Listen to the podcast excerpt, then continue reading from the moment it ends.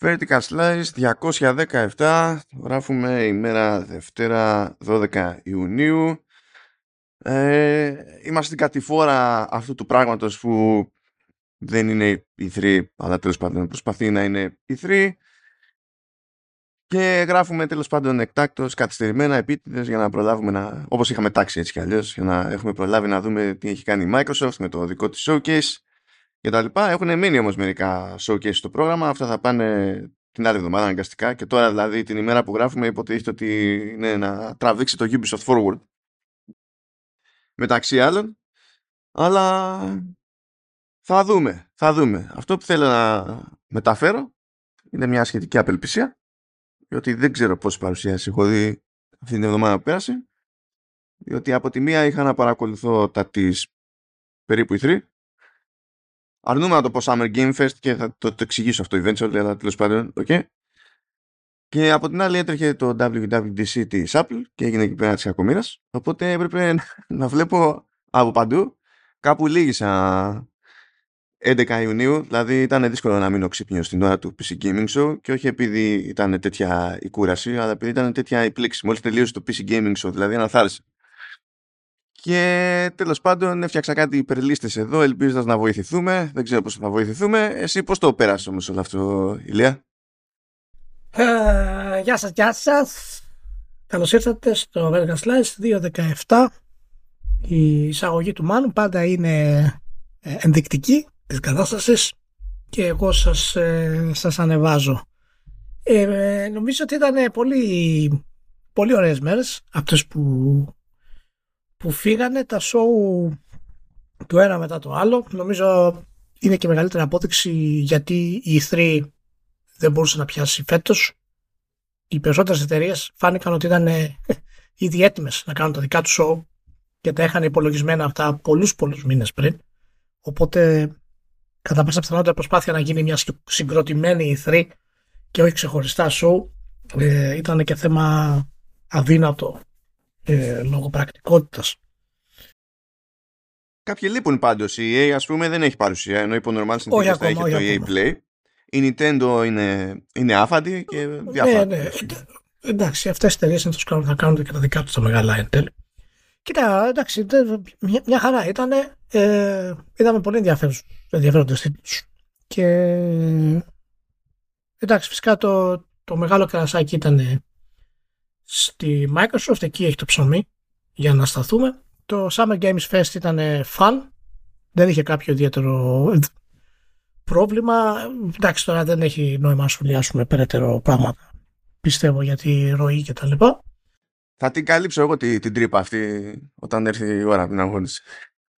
Αλλά ναι, ήταν όλα, όλα ok και νομίζω ότι τα παιχνίδια που είδαμε και στο Summer Game Fest ε, ήταν αρκετά ενδιαφέροντα. Δεν είδαμε κάτι τρομερό α, στο Summer Games Fest. Υπήρχαν όμως κάποιες ωραίες ανακοινώσεις που δεν τις ξέραμε ε, πριν. Ε, οπότε τα υπόλοιπα τα έχω γενικά διαβάσει και Έχουμε, έχω δει φυσικά για διάφορες καταστάσεις. Δεν, δεν νομίζω από τα υπόλοιπα show υπάρχει κάτι, κάτι πραγματικά σημαντικό. Ε, και ιδιαίτερα με τις Ubisoft να τρέχει σήμερα, που ούτε αυτό θα είναι ιδιαίτερα σημαντικό; Αλλά υποσχέθηκαν ότι θα δείξουν το ε, gameplay από το νέο Star Wars, το Outlaws. Ναι, είναι και αυτό. Ε, οπότε μπορούμε να κάνουμε ένα γενικότερο σχόλιο και πάνω στο Star Wars. Όταν ακούτε στο βίντεο φυσικά θα έχει ήδη εμφανιστεί ε, η παρουσίαση Ubisoft στις οθόνες Καλά, ναι, την άλλη εβδομάδα πια. Ναι. Άλλη εβδομάδα. Λοιπόν, πριν, πριν μπούμε στις παρουσιάσεις, να έχουμε δύο πράγματα στα Πέριξ που κάποτε σχε... ώρες ώρες σχετίζονται με τις παρουσιάσεις, ώρες ώρες δεν σχετίζονται με τις παρουσιάσεις, αλλά τέλος πάντων θα ξεκινήσω πρώτα με ελληνικό μέτωπο, όπου εκεί είναι 50-50. Δηλαδή έχει σχέση με, το, με τις παρουσιάσεις το ένα, το άλλο δεν έχει σχέση με τις παρουσιάσεις.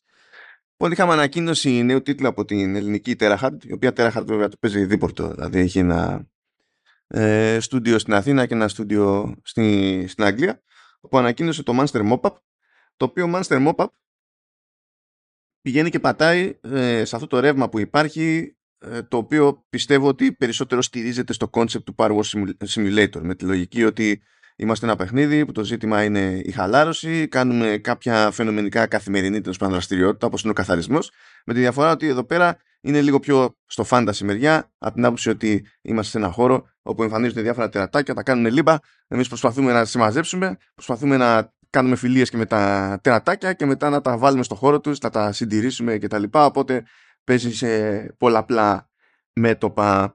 Ε, αυτό το γενικά τέτοιου είδους κόμπο πολύ περισσότερο στο PC αλλά όχι μόνο στο PC τέλος πάντων έχουν ακόμα ρεύμα οπότε φαντάζομαι ότι από άποψη business είναι λογικό το ότι κινήθηκε προς τα εκεί πέρα η, η Terahard τώρα είναι νωρίς ακόμη απλά ανακοινώθηκε έχουμε ένα τρέλερ εκεί πέρα θα δούμε παρακάτω φαντάζομαι είναι θέμα χρόνου να φυτρώσει demo και αυτό δεν είχε σχέση με τις παρουσιάσεις των ημερών. Ε, το άλλο έχει σχέση με τις παρουσιάσεις των ημερών. Και για να μην χαθεί μέσα στη γενικότερη συζήτηση, είπα να το βάλω ξέχωρα, διότι το Homesick που μας έχει ξαναπασχολήσει εδώ πέρα, είναι από την Traptix.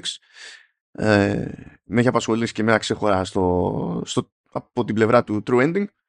Πήρε ημερομηνία κυκλοφορίας, κανονικά, legit. Ε, όπως ανακοινώθηκε στο Future Game Show και βγαίνει σε PC προφανώς 20 ε, Ιουλίου του 2023 είναι καλοκαιρινό καλοκαιρινό. Ε, εμένα αυτό που μου έμεινε βλέποντας το, το Future Game Show και συνδυάζοντας τη φάση με το Homesick είναι ότι αναγκαστικά ε, προλογίστηκε από τον Yuri Loventhal που είναι η φωνή του Peter Parker στο Marvel Spider-Man και από την Laura Bailey που είναι η Laura Bailey. Πιστεύω δεν χρειάζεται να το εξηγήσω. Ελπίζω δηλαδή να με χρειάζεται να το εξηγήσω. Και μου ήταν λίγο σουρεάλ αυτό σαν, σαν φάση. Οπότε ετοιμαστείτε όσοι ψάχνεστε εκεί πέρα για δόση από strategy, δόση από survival, δόση από πώς το αποκαλύπτει κτλ. Με μηχανισμούς που έχουν πόδια που αυτό είναι, αυτό είναι σταθερό στην, στην Traptix, οπότε δεν δηλαδή είναι safe bet το ότι έχουν πόδια οι μηχανισμοί. Τώρα πώς θα συνδυάζονται όλα μαζί και πώς θα δένουν σε ισορροπία στο τελικό αποτέλεσμα, αυτό θα φανεί όταν θα έρθει η ώρα να φτρώσει και το τελικό αποτέλεσμα. Okay. Ε, και μπορούμε να πούμε ότι τέλος πάντων αφήνουμε το ελληνικό μέτωπο. Ε, μια τέλος πάντων ήπια κινητικότητα έχουμε στο κομμάτι του Transmedia, διότι ανακοινώθηκε λέει ε, animated series με βάση το Siberia του Μπενόα Σοκάλ έκανε ένα κονέ εκεί Microids ε, με την εταιρεία παραγωγής What the Prod αυτό εντάξει φτιάξουμε ένα production company για να το πούμε What the Prod. Αυτό είναι κλασική περίπτωση μπύρες. Κάπου παίζανε μπύρες στα, στα Το καταλαβαίνουμε ή και χωρίς μπύρες. Από μια ηλικία και πάνω δεν χρειάζεται μπύρα για το, για το αποτυχημένο dad joke, ρε παιδί μου. Είναι, γίνεται και χωρίς. Παίζει, είναι ανάλογο. Και υποτίθεται ότι θα στοχεύει σε young adults. Λέει ότι ε, μέσα στο μυαλό τους τέλος πάντων ως παράδειγμα, ως προς το που στοχεύει, έτσι, που στοχεύει σε κοινό ε, ως animated ε, TV series ε, έφεραν το, το Arcane που είναι, έχει να κάνει με League of Legends. Αυτό δεν σημαίνει ότι θα πάνε για τέτοια αισθητική ίδιο ύφος δεν και καλά. Λέμε τώρα για το κοινό στόχο. Και επίσης λέει ε, ακούγεται πως κοντεύει η, η Nintendo να, να κλείσει συμφωνία για κινηματογραφική μεταφορά, εκδοχή, γιατί δεν θα προσπαθήσω να μεταφέρω ένα συγκεκριμένο παιχνίδι. Τέλος πάντων, Zelda. Just saying. Δεν είναι η πρώτη φορά που γίνει προσπάθεια, αλλά θα δούμε. Λέει ότι είναι κοντά. Ναι, αναρωτιέμαι αν θα μπορούσε να γίνει ποτέ live action, actually. Το, το Zelda. Αν θα μπορούσε να το κάνουν όντως live action. Το Mario εντάξει προφανώς και είναι καλύτερο να είναι σε, σε animation, αλλά το Zelda έχει αρκετό ε, βάθος γενικά και διάφορα έτσι lore κομματάκια που θα μπορούσαν να το κάνουν ε, live action ταινία. Αλλά το ρίσκο είναι πολύ μεγαλύτερο από τις animation, έτσι δεν χρειάζεται να το συζητήσουμε αυτό. Εντάξει, τώρα εκεί πέρα δεν ξέρω τι και πώς θα αντιμετώπιζαν την ιστορία, γιατί η ιστορία είναι πάντα πολύ light, ρε παιδί μου, σε Zelda. Και δεν βασίζεται στο ίδιο στυλ θεάματος που βασίζεται το Μάριο για να καλύψει το ότι είναι light. Ναι, ναι, αλλά δεν είναι δεν θα ήταν κάτι ιδιαίτερο ούτως ή άλλως. Δηλαδή το Terminator και το Indiana Jones δεν έχουν κάτι ιδιαίτερο σε ιστορία. ναι, απλά ξέρεις, είναι, είναι, είναι αλλιώς, πώς θα σου πω, ακόμα και το Star Wars αναγκάστηκε κάπου να ξεφύγει από το ότι ο κακός είναι πάντα ο Vader. σε ένα μέλλον με πολλαπλή ταινία Zelda δεν μπορεί να είναι πάντα ο Γκάνοντορφ. Καταλαβαίνεις. ε, Μία, μία ταινία θα ήταν. Μία, μία και καλή μα. Δεν θα είχε δύο. Anyway, φεύγουμε από εδώ. Ε, είχαμε κάτι δηλώσεις ε, που δεν προλάβαμε να χωρέσουμε την προηγούμενη φορά από τον Kenichiro Yoshida που είναι ο γενικός της Sony ε, και ήταν κάποια, τέλος πάντων, δεν είναι ότι έγινε πολύ συγκεκριμένος, απλά τέλος πάντων παίρνει μια θέση από την πλευρά της εταιρείας, ως επικεφαλής της εταιρείας για τις δυσκολίες του cloud gaming ε, και θεωρεί ότι ακόμη είναι δύσκολο το, το άθλημα αυτό για πολλαπλούς λόγους. Πέραν λέει ότι το προφανέστατα λέει το μεγαλύτερο πρόβλημα είναι ακόμα το ζήτημα του, του latency, η καθυστέρηση που προσθέτει στο το, το δίκτυο, στην όλη εμπειρία. Ε, λέει ότι υπάρχει και θέμα τέλος πάντων κόστους από την άποψη ότι ο συνήθως οι περισσότεροι παίκτες θα παίξουν ξέρω εγώ απόγευμα βράδυ. Αυτό σημαίνει ότι αν έχεις στήσει ένα κάρο σερβερς ας πούμε για αυτή τη δουλειά στο μεγαλύτερο μέρος της ημέρας κοιμούνται όρθιοι αυτοί οι servers. Και φέρνει ένα παράδειγμα που λέει ότι τέλος πάντων για να μην είναι να μην έχουμε, πληρώνουμε τσάμπα servers ε, αυτό που κάναμε σε κάποια φάση είναι ότι χρησιμοποιήσαμε τους σπόρους για να εκπαιδεύσουμε το, τη GT, το GT Sophie που τέλος πάντων είναι AI ε, που στήθηκε για το Grand Turismo κτλ. Αυτό βέβαια δεν σημαίνει. Είναι μια διαδικασία που συνήθως έχει αρχή, μέση και τέλος. Ακόμα και αν πεις θα βγάλω νέα εκδοχή ή νέα διαδικασία εκπαίδευσης θα έχει αρχή, μέση και τέλος.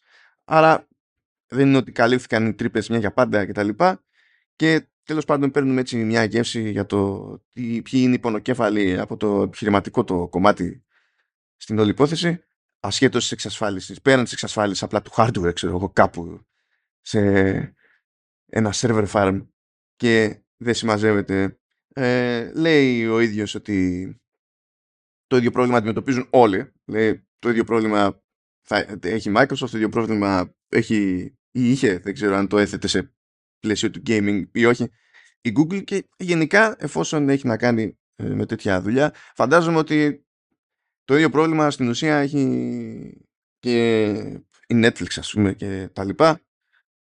Γιατί ό,τι και αν γίνεται όπου, σε όποια μεριά και αν είμαστε στο, στον κόσμο προσπαθεί να τραβάει από πιο τοπικούς σερβέρες και πάει λέγοντας αλλά τέλος πάντων το ζήτημα είναι ο καθένας να βρει το ζύγι του και στο gaming είναι πιο απαιτητικό το όλο άθλημα δεν είναι απλά στριμάρω βίντεο οπότε είναι λίγο πιο πολύπλοκο. Ψάχνονται ψάχνονται εκεί πέρα το προσπαθούν μου άρεσε σε κάποια φάση που το, που το είδα αυτό νομίζω Α, ναι, στο σχετικό ρεπορτάζ του, του Ars Technica που λέει ότι παράλληλα τις προσπάθειες που έχουν κάνει οι εταιρείες τα τελευταία χρόνια ο, ο κόσμος ακόμη δεν έχει ε, υιοθετήσει, λέει, δεν έχει κάνει τη στροφή σε cloud gaming παρατώντας πίσω του τις κονσόλες. Και αυτό το γράφει με ένα στυλ, ξέρω εγώ, έκπληξης. Και λες πότε σου έδωσε την εντύπωση το cloud gaming είναι έτοιμο; Δηλαδή, να, να, κάνει, να κάνει το swap. Δεν, δεν κατάλαβα. Ποια εταιρεία σου έδωσε αυτή την εντύπωση; Αλλά τέλος πάντων. Τι τελείωση είναι αυτή τώρα; Δεν ξέρω. Δηλαδή έχει, είναι ώρες ώρες που με σοκάρει και το Ars Technica. Τι να πω τώρα, ξέρω εγώ. Είναι, μπερδευόμαστε, μπερδευόμαστε. Προσπαθούν να πείσουν ε, την FTC ότι το cloud gaming είναι ένα μεγάλο πρόβλημα και φοβούνται το μονοπόλιο της Microsoft. και βγαίνει ο CEO και λέει ότι... Και λέει ότι το ίδιο πρόβλημα έχει και η Microsoft. Ε, εντάξει. Ε, δηλαδή υπάρχουν τεχνικά προβλήματα για το cloud gaming. Δεν είναι τόσο κοντά δηλαδή η, η, η χρήση του ας πούμε. Δηλαδή πώς υποστηρίζεις το ένα επιχείρημα του μονοπωλίου φοβάται για τη Microsoft όταν η τεχνολογία δεν είναι εκεί ακόμα δηλαδή; Τι περίεργη δήλωση είναι αυτή; Φροντίζουμε για το μέλλον, για τις επόμενες γενιές, ε, Ηλία. Μάλιστα. Τι δεν καταλαβαίνεις. Υπάρχει, χρειάζεται πλάνο. Μακάρι πνοείς. Δεν ξέρω τι πλάνο είναι αυτό πάντως. Αλλά εντάξει.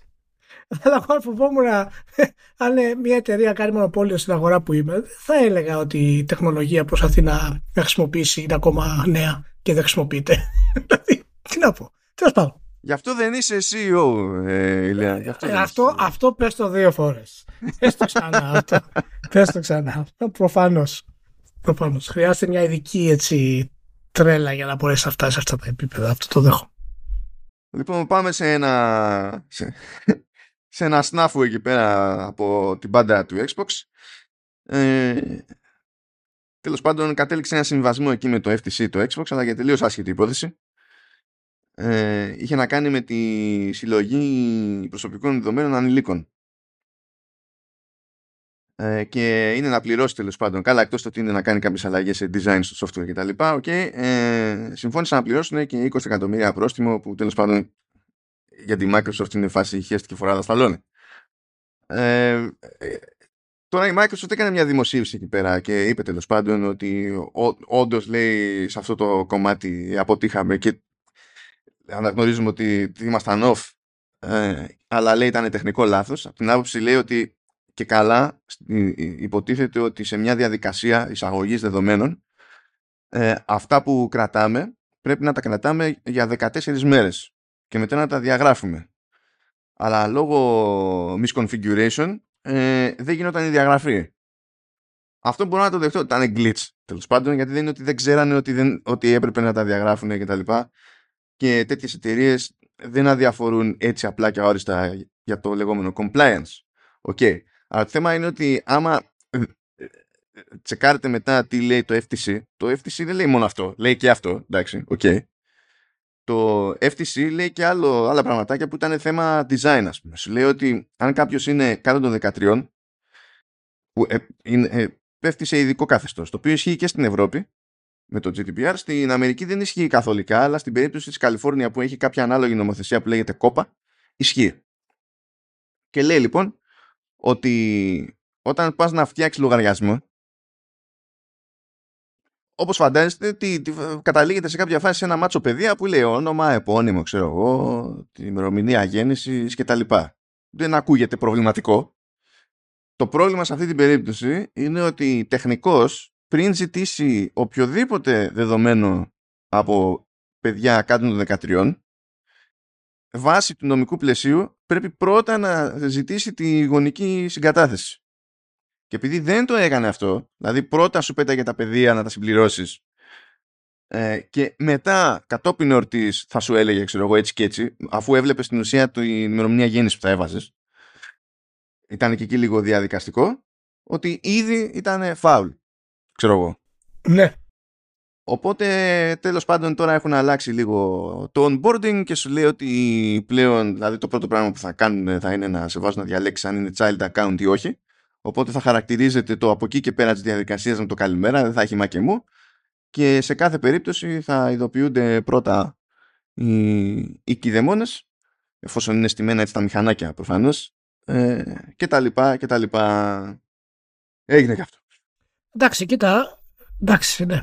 Το σχεδιαστικό κομμάτι είναι το περισσότερο έτσι, πρόβλημα στην όλη φάση και πρέπει να το αλλάξουν αυτό προφανώς. Αλλά αν κάποιος πιστεύει ότι ε, οι, οι γονείς είναι εύκολο να ελέγξουν ε, το τι κάνουν τα παιδιά στους υπολογιστές κτλ. Ιδιαίτερα αν έχει πάνω από ένα και ασχολούνται και τα δύο με αυτό, δεν είναι ε, θα πρέπει να αλλάξουν λίγο άποψη. Οπότε χρειάζεται οπωσδήποτε οι εταιρείες να έχουν πολύ, πολύ πιο ξεκάθαρους τρόπους που τα παιδιά να μπορούν να συνδεθούν ε, αν είναι κάτω από 13 που αυτό είναι το όριο στη συγκεκριμένη περίπτωση. Ναι, λέει εντωμεταξύ ότι κάποια πράγματα τα γράφανε λέει στη, στο, στην άδεια χρήσης, στους όρους χρήσης τέλος πάντων ε, και εκεί παρέπεμπαν προηγουμένως τους γονείς. Και φυσικά καλά έκανε το, το, το FTC και λέει πάρα πολύ ωραία. Τι περιμένετε από τους γονείς, να πάνε να δια, διαβάσουν το, το privacy policy, να καταλάβουν τι διαλόγοι παίξει, σε ποιο σημείο πρέπει να δουν. Υπάρχει μια τάση απλοποίησης τέλος πάντων και καλύτερης επικοινωνίας όλων αυτών των πραγμάτων διεθνώς και είναι προς τη σωστή κατεύθυνση. Οπότε εδώ δεν έχουμε πρόβλημα με FTC. Εδώ αγαπάμε. Λοιπόν, αρχίζουμε τώρα να κατηφορίζουμε. Ε, έχω ξεχωρίσει ένα πραγματάκι που προέκυψε από παρουσίαση αλλά δεν έχει νόημα να το πιάσουμε παρά μόνο ξεχωριστά, πιστεύω. Η Quantum Dream λέει ε, όπως είχε τάξει και όπως έκανε και η Don't Nod και το συζητούσαμε αυτό παλαιότερα μπλέκει και η ίδια με το indie publishing. Δηλαδή σου λέει ότι σαν εταιρεία θα φτιάχνω τα δικά μου παιχνίδια, εντάξει και αλλά θα μπαίνω στη διαδικασία να λειτουργώ και λίγος ως publisher και να πηγαίνω τέλος πάντων να στηρίζω κάποιες πιο μικρές παραγωγές κτλ. Υποτίθεται το label αυτό λέγεται Quantum Dream Spotlight και ανακοινώσανε και τις δύο πρώτες συνεργασίες και αυτό το, το έβαλα εδώ πέρα στο πρόγραμμα όχι τόσο για την Quantum Dream αν και για κάποιο λόγο είναι λες και το κάνουν μαζικά οι Γάλλοι εδώ πέρα. Είναι όλοι συμφωνήσανε ότι θα πατήσουν στην ίδια ιδέα. Δεν είναι οι μόνοι βέβαια που το, που το κάνουν αυτό το πράγμα. Και, αλλά ήθελα να το αναφέρω πιο πολύ ε, ως έτσι για τη γεύση σε συζητήσεις που γίνονται μονίμως περί consolidation κτλ. Ο ένας αγοράζει τον άλλον, μένουν ε, μερικοί μεγάλοι και τα συναφή, αλλά τέτοιες κινήσεις από developers που πριν ήταν καθαρά developers ας πούμε, είναι κατ' εμέ κινήσεις προσαρμογής σε μια νέα τέτοια πραγματικότητα. Δηλαδή φεύγει ένας publisher, μικρός μεγάλος δεν έχει σημασία, από το χώρο, από την, χάνει την ανεξαρτησία του, ας το πούμε έτσι, δημιουργείται ένα κενό και μερικός ή ολικός ε, κάποιοι μπαίνουν στη διαδικασία να κλείνουν λίγο-λίγο αυτές τις τρύπες. Και ταυτόχρονα βέβαια ε, προσφέρουν μια κάποια σταθερότητα και στην πάρτη τους από την άποψη ότι η Quantum Dream προηγουμένως έπρεπε να στηρίζεται αποκλειστικά και μόνο στο πώς θα πάνε τα παιχνίδια της ενώ τώρα τέλος πάντων μπορεί να πει ότι άμα πετύχει κανένα στοίχημα που θα βάλουμε θα βγει κανένα φράγκο για από τη δουλειά άλλου. Ας το πούμε έτσι. Ναι. Ε, γι' αυτό το έβαλα περισσότερο, δεν ξέρω αν έχεις σκέψη. Ε, εντάξει, κοιτά, ε, η αλήθεια είναι ότι είχα μοιριστεί, το είχαμε ξαναπεί ότι η Quantum έχει πάρει ένα αρκετό boost ε, οικονομικό και φυσικά από τη μία έχει να κάνει με το ότι αναπτύσσει ένα νέο Star παιχνίδι αλλά και, και ότι εξαπλώνεται και είναι μια από τις εταιρείες που πραγματικά τα κατάφερε. Δηλαδή έμεινε πιστή στο indie style ε, niche artistic κομμάτι της και τώρα φτάνει σε επίπεδο να είναι και publisher. Φυσικά υπάρχει άλλη οπτική σε αυτό έτσι. Υπάρχει οπτική ότι ίσως είναι και αναγκασμένοι κατά κάποιο τρόπο να το κάνουν αυτό το πράγμα γιατί χρειάζονται έξτρα έσοδα. Οπότε περιμένουμε να δούμε ε, και τι θα γίνει εν τέλει αν, θα γίνει και όλο αυτό το, το, καθάρισμα γενικά και για το εργατικό πλαίσιο ας πούμε και το χώρο της ε, Coding Dreams η οποία έχει υποστεί αρκετές κατηγορίες τα τελευταία χρόνια. Θα δούμε. Από το 2018 και μετά δηλαδή. Οπότε νομίζω είναι καλά νέα γενικότερα και θα δούμε ε, πού θα πάει η όλη κατάσταση. Ε, υπενθυμίζουμε, αν το έχουν ξεχάσει οι φίλοι, ότι η, η, η Quantum Dream έχει εξαγοραστεί από την έτης. Και η συμφωνία είναι ότι θα, θα, θα λειτουργεί ανεξάρτητα. Ε, αυτό. Και αυτό είναι σίγουρα ε, θυμίζει αρκετά Bungie σε στυλ. Οπότε μπορεί να μην είναι ακόμα σε αυτό το επίπεδο η εταιρεία, αλλά δείχνει αρκετά πόσο σεβασμό έχει γενικότερα το brand και ο τρόπος κάνει τα παιδιά της. Οκ. Αυτά. Λοιπόν, ε, τώρα μπορούμε να πούμε ότι μπαίνουμε στην κατηφόρα με τις παρουσιάσεις. Λοιπόν, να αναφέρω απλά ποιες παρουσιάσεις έπαθα. Ας το θέσω έτσι. Summer Game Fest, Day of the Devs και Devolver Direct που για λόγους ε, που μπορώ να κατανοήσω αλλά παρόλα αυτά με θίγουν ε, μπήκαν στο ίδιο stream. Δηλαδή αν κάποιος είπε ε, πάω στο URL να δω το Summer Game Fest ε, είδε το Summer Game Fest και στο ίδιο stream ξεκινούσε καπάκι το Day of the Devs και στο ίδιο stream ξεκινούσε καπάκι το Devolver Direct. Αυτό δεν σημαίνει ότι δεν υπήρχε εξέχωρα το Devolver Direct, ευτυχώς. Αλλά έκανε τέτοιο deal ο, ο το οποίο μου δημιούργησε πρακτικά προβλήματα. Αλλά αυτό έχουν να κάνουν με το πώς δουλεύω εγώ κυνηγώντας την, την πληροφορία. Αλλά ok. Okay. Ύστερα, ε, μία μέρα μετά είχαμε το Tribeca Game Spotlight. Και παραπέρα Wholesome Direct, Future Game Show και τελικά φτάσαμε σε Xbox Game Showcase 2023 πακέτο με Starfield Direct όπου κατάφερε να μην ισχύει ο προγραμματισμός που είπε η Microsoft. Η Microsoft είπε θα κρατήσει το showcase από Xbox με για μία μισή ώρα και μετά θα έχουμε μισή ώρα Starfield και τελικά το showcase κράτησε μία ώρα και τελικά είχαμε τρία τέταρτα Starfield μετά. Δεν, δεν ξέρω γιατί, ενώ ό, όλα αυτά είναι έτοιμα από πριν. Δεν ξέρω πώς καταφέρνουν να δεν ξέρουν ακριβώς ποιο είναι το πρόγραμμά τους. Αλλά εντάξει, it happens. Και τι άλλο είχαμε μετά; Μετά είχαμε ε, και το PC Gaming Show, το οποίο τέλος πάντων είναι μια παραδοσιακά απονεμένη ιστορία. λέω επειδή τέλος πάντων έχω μια γενική εντύπωση για το σύνολο που υποτίθεται ότι μπραντάρεται κάπως και στέκεται στο πόδι της E3 ε, ε, έχω την εντύπωση ότι είναι καλύτερα στο τέλος. Αφού, γιατί έτσι κι αλλιώς είναι να πιάσουμε το Summer Game Fest και λίγο πιο ξέχωρα, πούμε, ενώ μετά θα κάουμε με Xbox και τα συνάφη. Οπότε, ας κάνουμε μια γρήγορα από το Summer Game Fest, που είχε 8 νέα παιχνίδια να δείξει, ενώ με πράγματα που δεν είχαν ανακοινωθεί προηγουμένως, έτσι. Αν και είχε και μερικά πράγματα τα οποία και καλά βλέπαμε, για... ξέραμε ότι υπάρχουν, είχαν ανακοινωθεί, αλλά δεν είχαμε δει κάποιο δείγμα gameplay τέλος πάντων να το κάνει, αλλά κυρίως ε, είχαμε τα 8 νέα παιχνίδια. Και στο, στο πνεύμα τέλος πάντων το κλασικό της Ubisoft πρέπει να είναι παντού, η όλη φάση άνοιξε με το Prince of Persia The Lost Crown. Το βλέπω αυτό και ήμουν σε φάση Why Ubisoft, γιατί, γιατί πηγαίνεις και υποσκάπτεις τη δική σου την παρουσίαση μονίμως; Και δεν το έκανε μόνο στο Summer Game Fest, το έκανε και στο Xbox Game Showcase. Είναι, δεν, δεν, δεν μπορεί. Πρέπει να είναι παντού. Πρέπει να είναι παντού, δεν ξέρω γιατί το, το κάνει αυτό το ότι η Sega έχει το Sonic Superstars βγάζει νόημα, δεν έχει ξέχωρη ε, παρουσίαση δική της. Ε, έχει καταφέρει να έρχεται όμως τις επόμενες μέρες ε, ξέχωρη παρουσίαση του στούντιο με τα Like Dragon. Η Sega δεν έχει, αυτό το στούντιο έχει. Άντε βγαλάκ. Uh, η Bandai Namco έκανε ένα πέρασμα εκεί για να ανακοινώσει το Sandland. Είναι άλλο ένα παιχνίδι από τα 400 εκατομμύρια παιχνίδια της Bandai Namco με σχέδιο του Akira Toriyama. Uh, ανακοινώθηκε επίσης το, yes, το Yes Your Grace Snowfall, το Toxic Commando που γέλαγα. Το Toxic Commando είναι και καλά concept του John Carpenter, δηλαδή ο τίτλος ο full του παιχνιδιού είναι John Carpenter's Toxic Commando. και βλέπω σε πρωταγωνιστικό ρόλο τον τυπά που έκανε τον ρόλο στο Vikings και χαίρομαι εγώ μόνος μου. Και βλέπω επίσης σε χαρακτήρα όχι την Bailey που έκανε την Abby, αλλά την, την τύπησα η οποία η φάτσα ήταν η Άμπη στο The Last of Us Part 2. Και έχει τη... δηλαδή ξαφνικά βλέπω φάτσα Άμπη. Και λέω, πού, πού είμαι, τι κάνω, τι συνέβη εδώ πέρα; Αυτό ήταν από τα, από τα κουφά. Ε, ε, από τα επίσης κουφά είναι ότι σε παρουσίαση του Κίλι με το hype που πηγαίνει πακέτο και τα λοιπά, από τους 8 νέους τίτλους που ανακοινώθηκαν, οι δύο ήταν της Paradox, ήταν Stellaris Nexus και Star Trek Infinite.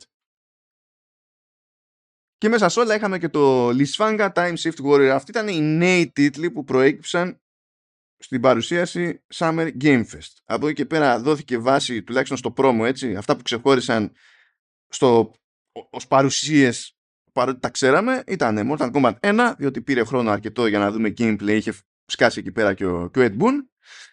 Ε, τι άλλο ξεχώρισε, ξεχώρισε ε, φυσικά, το, φυσικά, τέλος πάντων, φύτρωσε εκεί η Sony για να πει «Α, τέλη Μαΐου δεν ήξερα πότε βγαίνει το Spider-Man 2.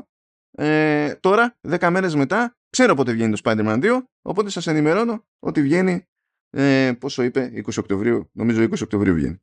Ok. Okay. Ε, είχαμε τη, την παρουσία του Final Fantasy VII Rebirth που έκλεισε και το show. Κατάφερε το show να, να μην κλείσει με νέο τίτλο δηλαδή, γιατί ήθελαν να χτυπήσουν το keyword και εντάξει, ξέρω ότι δεν πέταγε κανένα σκούφια του για άλλο ένα chapter στο Dead by Daylight, αλλά τέλος πάντων ήταν, ε, ήταν πάτημα για να εμφανιστεί ο Nicolas Cage σκηνής, οπότε όπως, κάει, όπως κάει και έτσι είμαστε εντάξει. ναι, για την τιμή των όπλων. Δεν είναι, δηλαδή, είχε στην ουσία, πέρα από τα νέα ας πούμε, από τα παιχνίδια που ξέραμε, και είχαν να μας δείξουν ένα νέο τρέιλερ, είχαν να μας πούνε κάτι νέο, να μας πρόξουν δεν ξέρω και εγώ τι διάλογο ε, είχε πάνω από 30. Έτσι. Αλλά ήταν ε, all over the place ως συνήθως. Θέλω να πω και θέλω να πω για να, για να σου πω στο μάτι Ηλία ότι δέχομαι ότι αυτή τη φορά ο Κίλι είχε και μερικά καλογραμμένα αστεία. Εντάξει. Μέχρι εκεί μπορώ να πάω. Να πάω πέρα. Αλλά αυτό θα το... είναι μέρος του γενικότερου βασικά σχολείου και πάει λέγοντας για πες να, να, να πω ότι το, η, Ubisoft είναι σε μια φάση εσωτερικής αναδιάθρωσης από ό,τι φαίνεται. Είτε πρόκειται να εξαγοραστεί όπως έχουμε αναφέρει πολλές φορές σύμφωνα με διάφορα στοιχεία και το πώς ανεβάζει το branding του Assassin's Creed κατακόρυφα είτε υπάρχει όντως περίπτωση να δοκιμάσει την αγορά και να ξανακάνει ένα νέο reboot στον ίδιο του τομέα αυτό. Νομίζω τα προβλήματα που έχει με το Prince of Persia και τώρα την ανακοίνωση του Lost Crown ε, δείχνουν ότι δοκιμάζει τα νερά. Δεν θα μου κάνει εντύπωση να δούμε και κάποιες κυκλοφορίες από κάποια κλασικά της brand, όχι απαραίτητα AAA επίπεδα, να δούμε τι, τι παίζει. Αλλά πρόσεξε, όλος ο χαμός που γίνεται με το remake του Prince of Persia του 1 και τώρα βγαίνει το Prince of Persia το Lost Crown, ε, είναι και αυτό, είναι πιθανά και αυτό ένα κομμάτι μπορούμε να πούμε, οπότε προσπαθεί να, να, να ανεβάσει την, την αξία της εταιρείας επαναφέροντας ε, σίγουρα από τα πιο διάσημα IP ε, στη βιομηχανία και σε επίπεδο φυσικά που έγινε και, η ταινία. Οπότε δεν, δεν μου άρεσε ιδιαίτερα να σου πω την αλήθεια η προσέγγιση αυτή του Lost Crown αλλά μπορεί να αποδεχθεί καλό για να μπορέσει να δώσει έδαφος για τα υπόλοιπα ε, Prince of Persia. Να πω ότι ευχάριστη έκπληξη ήταν το Star Trek το Infinite. Μου αρέσει πολύ αυτό γιατί επαναφέρεται. Γιατί επαναφέρεται ως strategy. Αυτό θέλει αρκετά κότσια να το κάνεις. Το πιο κλασικό θα ήταν να κάνεις ένα, ένα, ένα, ένα third action, ας πούμε, παιχνίδι και να, να είναι σε όλο το, το κλασικό μοτίβο που είναι αυτά τα, αυτά τα παιχνίδια. Ε, Εγώ το φοβάμαι αυτό το παιχνίδι. Γιατί έχω βλάβει με Star Trek και επειδή μιλάμε για την Paradox, αν το έχει κάνει στα σοβαρά αυτό, υποσυνθήκη είναι τέλος ζωής. Κατάλαβες. Θα ναι. το κάνεις στα σοβαρά γιατί, γιατί τα παιχνίδια της Paradox, ιδιαίτερα με ό,τι έχει. Ε, το, με ό,τι εμπειρία έχει λάβει το, τα τελευταία χρόνια, ε, στοχεύει πάρα πολύ καλά. Το μοναδικό του θέμα είναι ότι είναι και αυτό ένα brand το οποίο θα το θα το μιλκάρει που λέμε. Έτσι γιατί ξέρουμε το επιχειρηματικό μοντέλο της, ε, ε της Paradox αυτή τη στιγμή. Οπότε, ε, εντάξει, είχαμε, τα καινούργια είχαμε και το εντάξει, το Commando, δεν το συζητάμε, ας πούμε, εντάξει. Ε, και το Sandland και το Sonic Superstars επίσης ε, ήταν, εμφανίστηκαν ολοκένουρια και να πω τα πιο βασικά από αυτά που περιμέναμε να δούμε κάτι παραπάνω και εν τέλει είδαμε. Έχω κάποια καλά και κάποια ε, κακά. Φυσικά θα σταθώ κυρίως στα μεγάλα, τα άλλα δεν ήταν τόσο πολύ καινούρια ε, όπως, όπως θα μπορούσαμε να πούμε αλλά, δηλαδή με νέο υλικό αλλά να πω ότι αυτό που μου έκανε λίγο αρνητική εντύπωση ήταν το Alan Wake το 2 Α, για πες. Ε, δείχνουν να έχουν αφήσει τελώς αυτό που έκανε το Alan Wake εντυπωσιακό και ξεχωριστό και να το έχουν κάνει σε ένα Resident Evil 4 clone. Ε, το πώς χειρίζεσαι στην κάμερα, το πώς κινείται ο χαρακτήρας ε, ο τρόπος που στοχεύεις, που κρατάς το φακό και το, το πώς ξέρεις είναι το, το, το περπάτημα αυτό το deliberate που λέμε το σιγά σιγά δηλαδή άμα το δεις και δεν σου γράφει κάποιος στην άλλα Wake 2 δεν θα μου έκανε εντύπωση να πει κάποιος είναι Resident Evil 4 παραδείγματος χάρη και μετά ε, στον τρόπο που, που κινείται. Δηλαδή, ακόμα και ο χαρακτήρας δεν μπορεί να γυρίσει αυτόματα. Πρέπει να κάνεις στροφή 360 για να, πάει πιο, για να γυρίσει πίσω μου έκανε λίγο αρνητική εντύπωση όταν το είδα. Εντάξει, προφανώς δεν ξέρουμε ακόμα για το τίτλο στοιχεία. Μπορεί αυτό να είναι μια συγκεκριμένη στιγμή, αλλά είδα αρκετή έμφαση στο shooting. Και δεν θέλω να το προκρίνω. Μπορεί όντως να βγει, να βγει εξαιρετικό και τα λοιπά. Και σε θέματα ατμόσφαιρα δεν έχει πρόβλημα η, η Remedy. Αλλά με χάλασε με την ιδέα ότι το, το Alan Wake ήταν κάτι πάρα πολύ ξεχωριστό. Και στη βάση του γιατί ήταν καλό ήταν γιατί ο βασικός χαρακτήρας είχε αυτή την, ξέρεις, αυτό το vulnerability που λέμε. Ήτανε, είχε αυτές τις αδυναμίες του συγγραφέα. Και ο, ο, ο λόγος που χρησιμοποιούσε το φακό ήταν πολύ σημαντικό κομμάτι για να έχει την ένταση του φόβου. Όπως φυσικά και ανοιχτή χώρη. Εδώ φάνηκε πιο πολύ προμελετημένο σε διαδρόμους, δηλαδή να κινείται στην, στο δάσος, ας πούμε, που το είδαμε το συγκεκριμένο. Οπότε κρατάω μια πισινή σε αυτό το πράγμα. Ε, λοιπόν, επειδή κατόπιν εορτής, έτσι, άρχισαν να, να τα συζητάνε περισσότερο. Γιατί τώρα σε αυτές τις παρουσιάσεις πιο πολύ είναι πάρε ένα τρέιλερ, πάρε ένα άλλο τρέιλερ, λέμε και καμιά παπάτσα εκεί πέρα και περνάει η ώρα. Ε, έγινε τέτοιο, άρχισε να μιλάει σε media ο Sam Lake και ε, στέκομαι σε κάτι πολύ συγκεκριμένο που είπε. Είναι ότι ε, δεν, λέει, ε, ε, δεν προσπαθούμε να είμαστε λέει, τύπου Resident Evil από δύο απόψεις λέει από, από τη μία δεν πηγαίνουμε με το, με το ίδιο στυλ horror που είναι τέλος πάντων πάρε ξέρω εγώ με κάθε ευκαιρία ιδέα, ιδέα, ιδέα, ιδέα κτλ. Προτιμούμε λέει να το πηγαίνουμε τσούκου τσούκου να παίζει πιο, πιο build up και έχουμε λιγότερη έμφαση λέει στη μάχη και ειδικά σε σχέση λέει και με το πρώτο Alan Wake που οι ίδιοι λέει το θεωρούν men horror αλλά όχι survival horror διότι ήταν πιο action τέλος πάντων μες στο κεφάλι τους από αυτό που θεωρούν λογικό για survival horror ενώ το Alan Wake 2 το πλασάρουν ως πιο survival horror. Αλλά το λένε με το, με το σκεπτικό ότι δεν θέλουμε να έχει τόση μάχη. Ε, θέλουμε όταν έρχεται η ώρα για τη μάχη να έχει παίξει ένα build-up και τα λοιπά ώστε να, να έχει μια βαρύτητα και καλά να, είναι, να περνιέται στον χρήστη, στον παίκτη ότι είναι σημαντικό σημαντική η πάλι που έρχεται. Οπότε πιάνω ξέρεις αυτό που λες για το feel αλλά τουλάχιστον αυτό που λένε για το ζύγι στη μάχη ότι θέλουν γενικά λιγότερη μάχη ε, δεν μου φαίνεται να είναι τελείως τυχαίο σχόλιο και δεν παραπέμπει σε γενικότερη αίσθηση Resident Evil, ας πούμε, που ό,τι γρήφου και να έχει, γίνεται κακομήρα σε μάχη, ας πούμε. Τι θα δεις. Ε, ε, εάν αναφέρεσαι στο Resident Evil 4, ισχύει αυτό. Αλλά τα προηγούμενα Resident Evil, οι μάχε ήταν κερασάκι στα υπόλοιπα πράγματα. Δεν, δεν, δεν ήταν η ουσία του πράγματος, εξού και το survival horror. Και μπορεί όντως να κάνανε αυτό το στυλ ε, χρησιμοποιώντας τις τακτικές του Resident Evil 1, 2, 3 παραδείγματος που είχε, είχε, είχε ε, ξέρεις, πίξ χτυπήματα, μπαμ αυτή τη μάχη, μπαμ αυτή τη μάχη και μικρές ενδιάμεσες ας πούμε. Παρόλα αυτά, ε, το κομμάτι που δείξανε ήταν δράση και πέρα από αυτό, είχε φυσικά και, και, και εξερεύνηση, αλλά, αλλά και πέρα από αυτό, ε, μάχη και μικρό κομμάτι είναι παραπάνω από αυτή που είχε το Alpha Wake ούτως ή άλλως. Και δηλαδή δεν, σου λέω, αυτό είναι εντύπωση. Δεν, δεν ξέρω πώς θα στηθεί αυτό το πράγμα. Το, το τελευταίο πράγμα που θυμάσαι από το Alan Wake. Ναι, ναι απλά επειδή έτυχε και διάβαζα πριν, κυριολεκτικά πριν ξεκινήσουμε την ηχογράφηση συνέντευξη και είχε κάποια διασχόλια, γι' αυτό συμπληρώνω.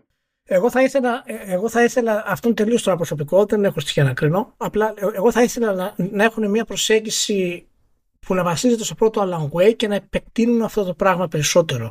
Και να σου πω την αλήθεια, το, το third person action που είχε το Alan Wake με την κάμερα τραβηγμένη πίσω λειτουργούσε πολύ καλύτερα στο, σε ανοιχτούς χώρους. Η ατμόσφαιρα δηλαδή του δάσους του Alan Wake, ακόμα τη θυμάμαι μέχρι τώρα. Ήταν καταπληκτικό. Ένα πράγμα καταπληκτικό. Τώρα, επειδή η κάμερα είναι τόσο κοντά, θα ξεχάσουμε τους ανοιχτούς χώρους και τους μεγάλους χώρους. Η, η, δράση και ξέρεις, θα είναι βήμα-βήμα. Είναι αυτό το τελείπερ και γι' αυτό η κάμερα είναι τόσο κοντά. Οπότε σίγουρα έχουν αλλάξει το σχεδιασμό, αλλά εννοείται ότι και εντάξει, αν το πηγαίνανε τελείως action style σαν το Resident Evil 4 και μετά εντάξει και θα ήταν κακή επιλογή κατά τη γνώμη μου. Αλλά τουλάχιστον είναι, ξέρουν ότι δεν θέλουν να το κάνουν action με την παραδοσιακή έννοια action horror παραδείγματος χάρη έτσι. Οπότε εντάξει, θα, θα, θα το δούμε. Εγώ θέλω να πω ότι κύλησε ένα δάκρυ όταν είπε ο Sam Lake ότι στο, στο Writers Room του, του Alan Wake 2 λέει είμαστε fans του Ari Aster.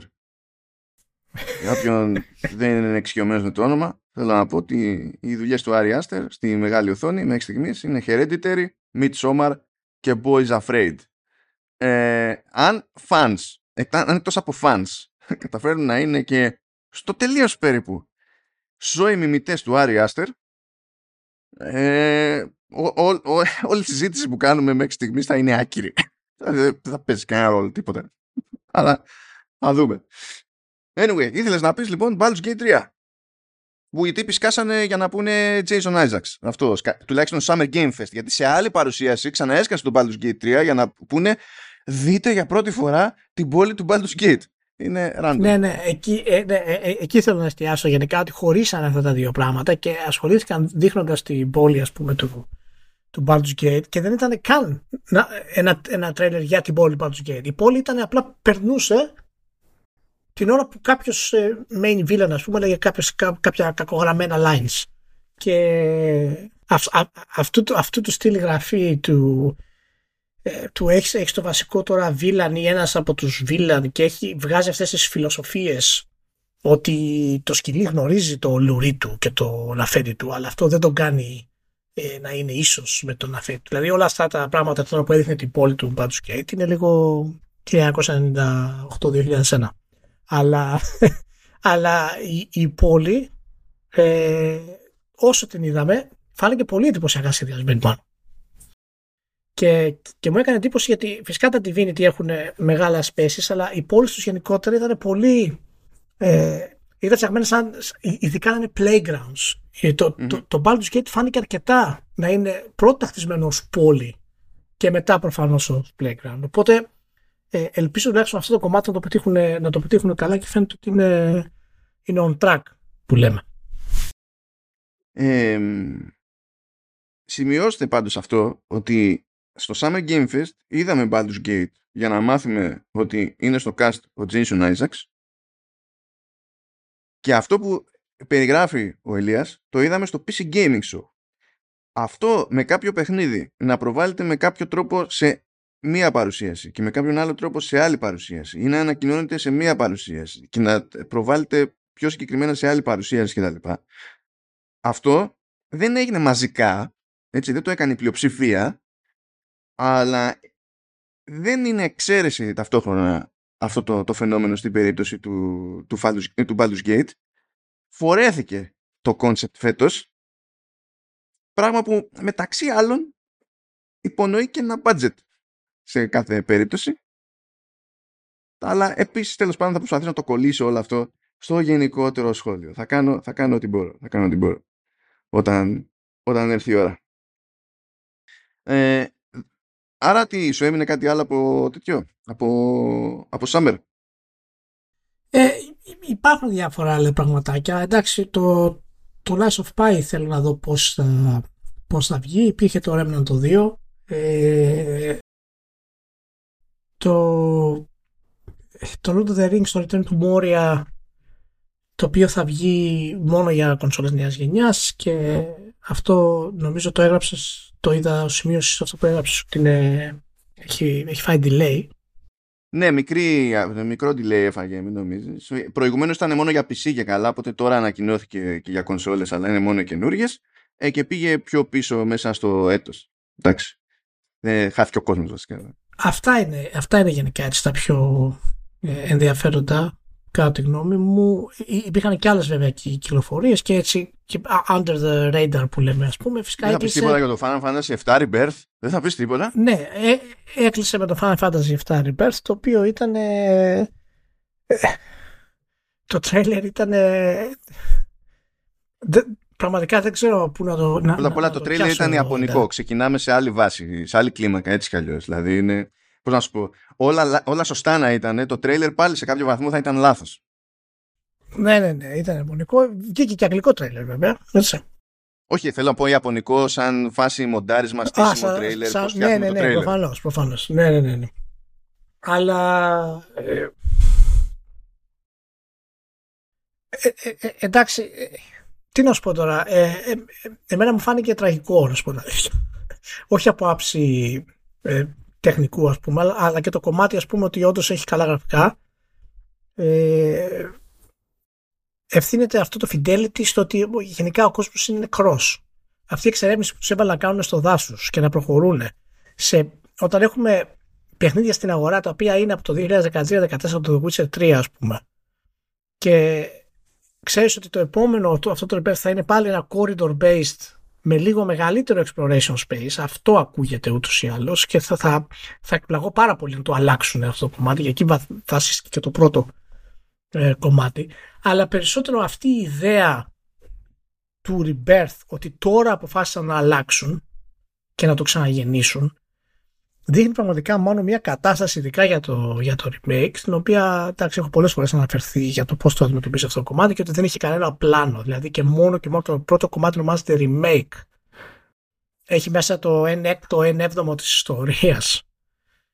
Και ξαφνικά έχουμε rebirth γιατί προφανώς τους έπιασε αυτό που θέλουν να κάνουν σύμφωνα με τον κόσμο. Άρα μπορούν να κάνουν ό,τι θέλουν πλέον και το ξαναγεννούν και η γραφή παραμένει σε αυτό το επίπεδο δεν μπορείς να το συγκρίνεις πλέον με την ταμπέλα του remake. Είναι νέα κυκλοφορία. Όχι, είναι, ό,τι να είναι. Ναι, είναι, ό,τι να είναι. είναι νέα κυκλοφορία και πρέπει τα επίπεδα που έχει όσον αφορά το, ε, τα ημίγυμνα κοριτσάκια και το η φετιχοποίηση ας πούμε των, των σκηνών το κάκι στο γράψιμο το κακό interactivity, το μηδέν interactivity με τον κόσμο όλα αυτά πρέπει να συγκρίνεις με το σήμερα πλέον. Γιατί είναι άλλη κυκλοφορία, είναι καινούργια κυκλοφορία. Δεν μπορείς ακόμα να κρύβεσαι όπως στο remake ότι μ, βασίζεται στο πρώτο είναι remake, τι να κάνουμε, έχει κάποια παλιά πράγματα κτλ. Αλλά αυτό δεν πρόκειται να γίνει. Δηλαδή κάτι ατάκια στα τρέιλερ που ήταν πραγματικά βγαλμένες από το 1998. Ναι, το θέμα είναι ότι αυτά, ε, ξέρεις, αυτά η Square Enix συνεχίζει και να κάνει σε ένα μάτσο παραγωγής της ούτως ή άλλως. ε, εκεί θέλω να καταλήξω. Εκεί θέλω να καταλήξω. Δεν είναι το ότι... remake και το rebirth, ας πούμε. Δηλαδή, αυτό είναι ναι, το στυλ ε, της. Ακριβώς, ακριβώς. Και εκεί θέλω να καταλήξω ότι, ότι αυτό με τη Square Enix, αυτό το πράγμα, ε, πρέπει να σταματήσουμε να σας χωρούμε πλέον. Υπάρχουν οι Ιάπωνες οι οποίοι έχουν ανέβει επίπεδα γραφής στα RPG τους και είναι πολύ καλύτερα από ό,τι ήταν 25 και 30 χρόνια πριν. Λοιπόν, πρέπει να σταματήσει αυτό το πράγμα. Κατά το Fidelity ήταν πάρα πολύ ωραίο. Οι χαρακτήρες δείχνουν μόνο σαν κούκλε βέβαια. Άψυχοι, τελείως. Αλλά αυτό είναι το κλασικό. Α είναι καλά νομούρα. Ε... Ναι, ναι, εντάξει. Ε, εντάξει, παιδιά, αυτό είναι, αυτό είναι περιγραφή του τρέιλερ. Έτσι, μην με επανεξηγήσετε. Μπορεί όντως να είναι και καλό παιχνίδι. Γιατί το πρώτο δεν ήταν, δεν ήταν καν καλό παιχνίδι. Έτσι, οπότε μιλάμε μόνο για το τρέιλερ. Μπορείς να μου πεις για ποιο λόγο συγκλονίστηκε κόσμος με την αποκάλυψη ότι το παιχνίδι θα είναι σε δύο δισκάκια στο πακέτο, το, το physical. Ξέρω. Αυτό μου θύμισε τις παλιές εποχές. Όταν παίρνει το Final Fantasy 7, το έλεγε και λέγε είναι αυτό, 4 CD, θα μας τρελάνουν. 4 CD πρέπει να είναι καταπληκτικό. Πρέπει να είναι το καλύτερο. Ε, εδώ τώρα, γιατί το, το, τότε ήταν τότε, δεν υπήρχε εναλλακτική, χαίρομαι πολύ. Τώρα, παιδιά, ε, αν υποθέσουμε, γιατί τώρα υπάρχει και επιλογή θεωρητικά, έτσι, κάποιος να βάλει δισκάκια εκατοστάρια, που να είναι 100 γίγκα το καθένα. Αλλά για λόγους κόστους, κατά κανόνα προτιμάνε τα 50. Αν, αν μιλάμε για 50, θέλω να σας πω ότι το, το Jedi Survivor είναι μεγαλύτερο. δηλαδή δεν καταλαβαίνω τι πρέπει να καταλάβω, τι, τι πρέπει να με συγκλονίσει από το concept δύο δισκάκια, ας πούμε. Ακόμα και αν πούμε ότι βάζουν δύο εκατοστάρια. Το, το να είναι το Final Fantasy VII Rebirth ένα ξεκάθαρα μεγαλύτερης διάρκειας παιχνίδι σε σχέση. Δηλαδή, στάνταρ θα είναι μεγαλύτερης διάρκειας παιχνίδι. Ε, και με πολύ περισσότερο μπλα μπλα που πιάνει χώρο το, το, ο ήχος και πάει λέγοντας. Σε σχέση με το Jedi Survivor, το να είναι το Jedi Survivor 134 GB και αυτό να είναι 200 παρά, πάλι δεν είναι συγκλονιστικό. Δηλαδή δεν, δεν ξέρω τι έχει παιχτεί εδώ πέρα. Ω, δύο δισκάκια είναι. είναι λες, ε, έβλεπα μερικούς και αντιδρούσαν λες και ήταν, ξέρεις, προσφορά με πίτσες, μία συν μία. Τους στυλ, εγώ πληρώνω ένα παιχνίδι και αυτοί μου δίνουν δύο. Και λέω, τι είναι αυτό, τι, τι συνέβη εδώ; Επίσης δεν ξέρω αν συγκλονίστηκες με το Immortals of Avium που προσπαθεί να τους πρόξει εκεί. Ε, ναι, ναι, εντάξει, ωραίο, ωραίο. ωραίο. Ε, να πω πληροφοριακά για τους φίλους ότι έχει κυκλοφορήσει και ένα ειδικό βιντεάκι για την πόλη του Baldur's Gate από τη Larian το οποίο είναι, είναι περιγραφή για τους δημιουργούς μέσα που μιλάνε για τους καλλιτέχνες, είναι ένα, ένα τρίλεπτο. Οπότε είναι, είναι ειδικά αφιερωμένο μόνο στη, στην πόλη πέρα από το τρέιλερ το οποίο δείξανε στις ε, παρουσιάσεις και ήταν λίγο περίεργο. Ε, αλλά αυτό δεν παρουσιάστηκε πουθενά μάλλον το, το, το τρέιλερ ονομάζεται Returning to the City After 20 Years. Και είναι ένα τρίλεπτο με τους developers. Αυτό δεν νομίζω ότι παρουσιάστηκε πουθενά. Εγώ πήρα ένα mail τώρα. Όχι, αυτό ήταν τέτοιο. Ήταν τέτοιο. PC Gaming Show ήταν αυτό. Το τρίλεπτο ήταν στο PC Gaming Show. Ναι, ναι. Είναι, δηλαδή πρέπει να σου πω, είναι εκεί πέρα που από τύχη ήμουνα mentally there. ναι, ok, okay, okay, ναι, οπότε δεν κατάλαβα τι, δεν κατάλαβα τι είπες πριν. Ok, okay, okay, εντάξει, anyway. Λοιπόν, προχωράμε. Λοιπόν, ε, και το... Α, α, για την ιστορία να πω, δεν θα κάθισω να εξηγήσω τίποτα, αλλά για την ιστορία να πω ότι όσα νέα παιχνίδια παρουσίασε το Summer Game Fest, τόσα νέα παιχνίδια, προφανώς άλλο τύπου παραγωγής, έτσι, είχε το Day of the Devs. 8 ο ένας, 8 και ο άλλος. Just saying. Αλλά τέλος πάντων. Μπορούμε να προσπεράσουμε τους περισσότερους, αφού είπαμε η μεγάλη εικόνα, τουλάχιστον από μένα, θα μείνει για το, για το τέλος, και να πάμε casual. Περνάμε και το Future Game Show, αυτό που ήθελα να κάνουμε, να αναφέρουμε το, home, το Homesick, το αναφέραμε, στην αρχή είμαστε κομπλέ.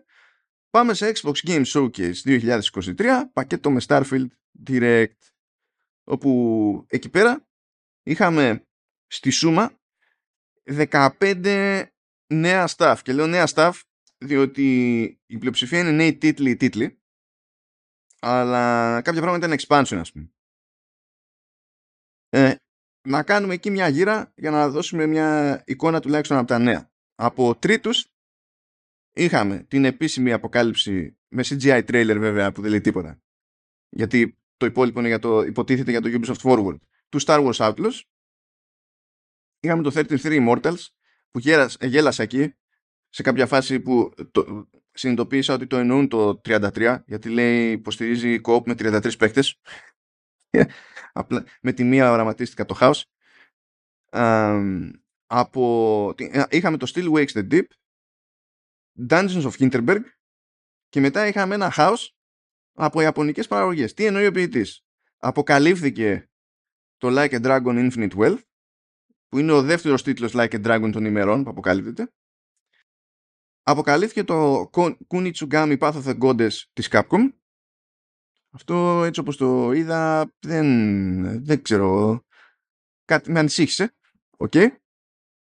Α, ξέχασα επίσης το Jusant. Αυτό δεν είναι, αυτό δεν είναι ιαπωνικό. Okay. Και τι άλλο είχαμε από Ιάπωνες; Είχαμε Persona 3 Reload Persona 4 Tactica και Metaphor ReFantazio. Δηλαδή, δύο σπίνος από Persona. Το τάκτικα είναι cross-gen. Το Reload για κάποιο λόγο δεν είναι cross-gen. Παρότι δεν του φαίνεται, δεν κάνει μπαμ. Και το Metaphor Fantasio στην ουσία είναι ε, νέο franchise από την Atlus. Από τους δημιουργούς πάλι τους κλασικούς. Και υποτίθεται ότι είναι η πρώτη τους προσπάθεια σε κάτι το οποίο είναι πιο καθαρά fantasy. Πρέπει να, δηλαδή, ο Σπένσερ πρέπει να δούλεψε πολύ για αυτή την ιστορία με τους Ιάπωνες, γιατί το πει αυτό τώρα. Μην φανταστείτε, ανακοινώθηκαν για PC και Xbox, εντάξει, αλλά γενικά νομίζω είναι ασφαλές να θεωρήσουμε απίθανο το ότι θα παίζει έστω και χρονική αποκλειστικότητα στους Ιάπωνες εκεί πέρα έτσι κι αλλιώς και την προηγούμενη φορά που είχαν ανακοινωθεί πράγματα από Persona ότι έρχονται στο Xbox, 48 ώρες αργότερα είχε προκύψει ότι έρχονται και στο PlayStation. Αλλά αυτά τώρα είναι από τρίτους. Έτσι, είναι, από, είναι νέοι από τρίτους. Ναι, αλλά εντάξει, να σταθούμε λίγο στην Atlas για τα υπόλοιπα είναι σήματα που πρόκειται να αναφέρεις τώρα. Δηλαδή, ό,τι αναφέρουμε από εδώ και πέρα είναι λιγότερο σημασία από την Atlas. Απλά, θα, δηλαδή, μην περιμένετε κάτι άλλο. Λοιπόν, ε, να, να πω καταρχάς, πρώτο το, το, το spin-off OK θα είναι fun. OK, βασίζεται στο Persona 5. Αλλά ε, το, το Persona 3 ε, είναι εκνευριστικό αυτό που κάνει η Atlus σε αυτό το κομμάτι. Και λατρεύω την Atlus. Είναι για μένα η αγαπημένη εταιρεία που υπάρχει μέσα μου αυτά, γενικά τα τελευταία χρόνια. Τη λατρεύω. Παρ' όλα αυτά, η κυκλοφορία του Persona 3 δεν θα είναι η κυκλοφορία του Portable που είχε βγει. Δεν θα έχει δηλαδή καθόλου το έξτρα υλικό. Δεν θα είναι δηλαδή η version που λέμε ε, η καινούρια, η πλήρης, η ανανεωμένη, η enhanced, η royal, πείτε ότι όπως θέλετε. Ενώ έχει βγει το παιχνίδι τόσο πολύ καιρό, δεν θα την έχει. Το παιχνίδι που θα βγει αρχικά θα είναι το κλασικό Persona 3, το οποίο φυσικά είναι καλό παιχνίδι, αλλά είναι παιχνίδι της εποχής του. Δηλαδή ακόμα και τα social links και όλα αυτά που έχει είναι πάρα πολύ λίγα σε σχέση με τις επόμενες ας πούμε version που έλαβε. Και μάλιστα το Portable το είχα παίξει και σε, σε, σε emulator στο PC. Ε, πριν χρόνια όταν ήμουν στα πρώτα χρόνια στην Νορβηγία. Αυτό εμένα με εκνευρίζει λίγο τώρα για την Atlus, γιατί ξέρω γιατί το κάνει. Γιατί φυσικά τα Persona είναι σε τεράστια επιτυχία. Φυσικά ο κόσμος θα το κατεβάσει και τα λοιπά και μετά από ένα-δύο χρόνια θα βγάλει το Persona 3 Royal, το full. Ναι, γενικά εμένα αυτό, αυτό γενικά με εκνευρίζει. Το είχαμε συζητήσει και πολύ παλαιότερα αυτό. Με εκνευρίζει ναι, και ναι, και OK, okay, ε, το καταλαβαίνω σε επιχειρηματική κίνηση, αλλά ρε παιδιά, το παιχνίδι έχει κυκλοφορήσει 15 χρόνια. Εντάξει, δηλαδή, OK. Okay. Και να πω ότι ήταν μόνο η ιαπωνική κυκλοφορία, θα το καταλάβαινα. Αλλά έχει κυκλοφορήσει κανονικά. Anyway, αυτό είναι το ένα κομμάτι. Το δεύτερο κομμάτι είναι το Metaphor ReFantazio. Λοιπόν, αυτό το παιχνίδι σας ενημερώνω από τώρα αυτό το παιχνίδι θα είναι το τρίτο καλύτερο παιχνίδι όλων των εποχών Σας ενημερώνω από εδώ τώρα. Δηλαδή θα εξτρονίσει το, το Tokyo Mirage; Ναι, είναι. ε, είναι τίτλος ο οποίος η, η Atlas σχεδιάζει εδώ και καιρό. Είναι το νέο της μεγάλο IP. Λεγόταν Project Red Fantasy αρχικά. Και φυσικά έχουμε διάφορους δημιουργούς από το P-Studio, το, το Χασίνο, το Σουετζίμα, το Μεκούρο, ό- όλοι αυτοί δημιούργησαν το Studio Zero. Ε, και είναι πραγματικά ο, ο βασικός director είναι ο Κατσούρα Χασίνο και το παιχνίδι εκλογής το 2024 ο, το design του είναι, είναι για να κόψεις 7 φλέβες, 4 αυτιά, να φας τα μαλλιά σου και να κάνεις 6 κολοτούμπες. Ε, είναι πραγματικά αδιανόητο. Και ε, ενώ το, το, το user interface είναι αρκετά cluttered, αλλά η, ο τρόπος που φαίνεται ότι παίζεις και κινείσαι μέσα στον χώρο, αλλά και η ιδέα ότι πρόκειται για ένα νέο μεγάλο fantasy IP saga, νομίζω ότι πραγματικά είναι ε, μια πολύ μεγάλη ευκαιρία για την Atlus να, να μπορέσει να κάνει ε, το τρίτο της, ε, ένα νέο μεγάλο IP. Έτσι, το τρίτο ή το τέταρτο νομίζω είναι με το Shin Megami Tensei και τα, και τα Τα Persona. Soul Hackers. Και τα Soul Hacker που έχουν δύο παιχνίδια μέχρι τώρα. Και ενώ τα Soul Hackers φαίνεται ε, ότι είναι χαμηλού budget, ανταυτού το φαντάσιο φαίνεται ότι είναι, το, το Metaphor φαίνεται ότι είναι πραγματικά σωστό budget για παιχνίδι της, ε, της Atlus. Το τρίτο που και κλείνω εδώ, το εκνευριστικό απίστευτο, δηλαδή είχαμε ένα φοβερό και δύο εκνευριστικά. Το τρίτο εκνευριστικό. Αυτό, τώρα, αυτό το λες επειδή δεν παίζει tactics γι' αυτό. Τώρα, άστα αυτά. Ναι, τέλος Συνέχισε. πάντων, προχωρώ αυτό. Αλλά το τρίτο, το τρίτο εκνευριστικό, το τρίτο εκνευριστικό είναι ότι η κυκλοφορία και ε, η, ε, η χρήση των πόρων για το Metaphor σημαίνει ότι δεν έχουμε Persona 6. Καταλαβες; Α, α, όχι, τα- το πήγες ακόμη παραπέρα. Εντάξει. είναι πάρα πολύ εκνευριστικό. πάρα πολύ εκνευριστικό γιατί έχουν περάσει σχεδόν 5 χρόνια μάλλον από το Persona 5. Όχι από το Royal, από το Persona 5. Λοιπόν, φτάνει. Ναι, ρε, εσύ, αλλά τόσα χρόνια περάσαν από το ένα Zelda στο άλλο. Δεν έβλεπα να κράζει την Nintendo ότι κάθεται και ξύνεται. Δεν κατάλαβα. Για να μην πούμε τώρα για τα πόσα χρόνια στείνεται το Starfield.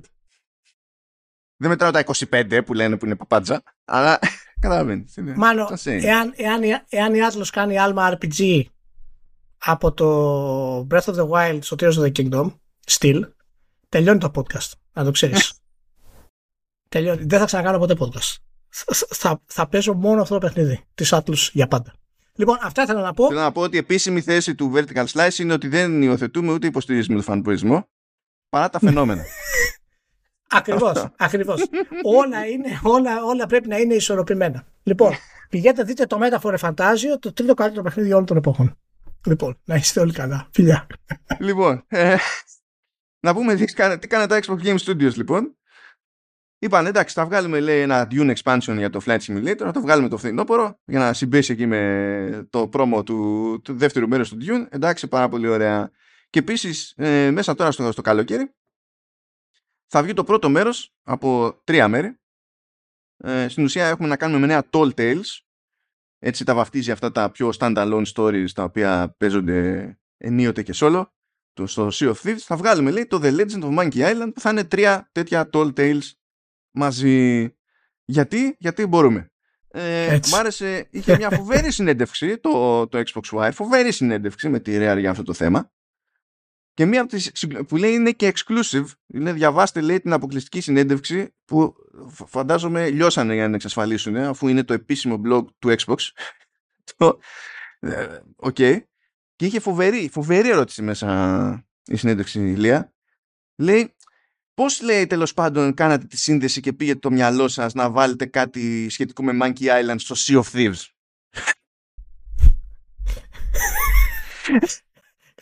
Ερώτηση Πούλιτζερ. Λέω, θα, με, θα με στείλει τρελοκομείο ε, αυτή λέω, δεν μπορεί, δεν μπορεί. δηλαδή δεν κρύβεσαι καν ρε φίλε, Πε- πε- ρώτα καμιά άλλη παπάντζα. Θα πεις ναι έχει πειρατές. δηλαδή και το ένα και το άλλο και είναι stylized αυτό. Δεν χρειάζεται κάτι άλλο. Τέλος πάντων, οκ. Αυτά είναι από νέο, ας το πούμε νέο περιεχόμενο, όχι νέοι τίτλοι, έτσι. Ανακοινώθηκε επίσης το Towerborne, που είναι από τους δημιουργούς του Banner Saga. Αυτό θα είναι minimum ε, με χρονική αποκλειστικότητα. Μπορεί να πηγαίνει και παραπέρα, να είναι τροφαντή, να μην πάει ποτέ πουθενά άλλου. Από ποια άποψη το λέω, διότι είχε αναλάβει την έκδοση η, η Microsoft. Έχει αναλάβει την έκδοση στο Xbox. Παρότι το στούντιο δεν είναι δικό τους τέλος πάντων.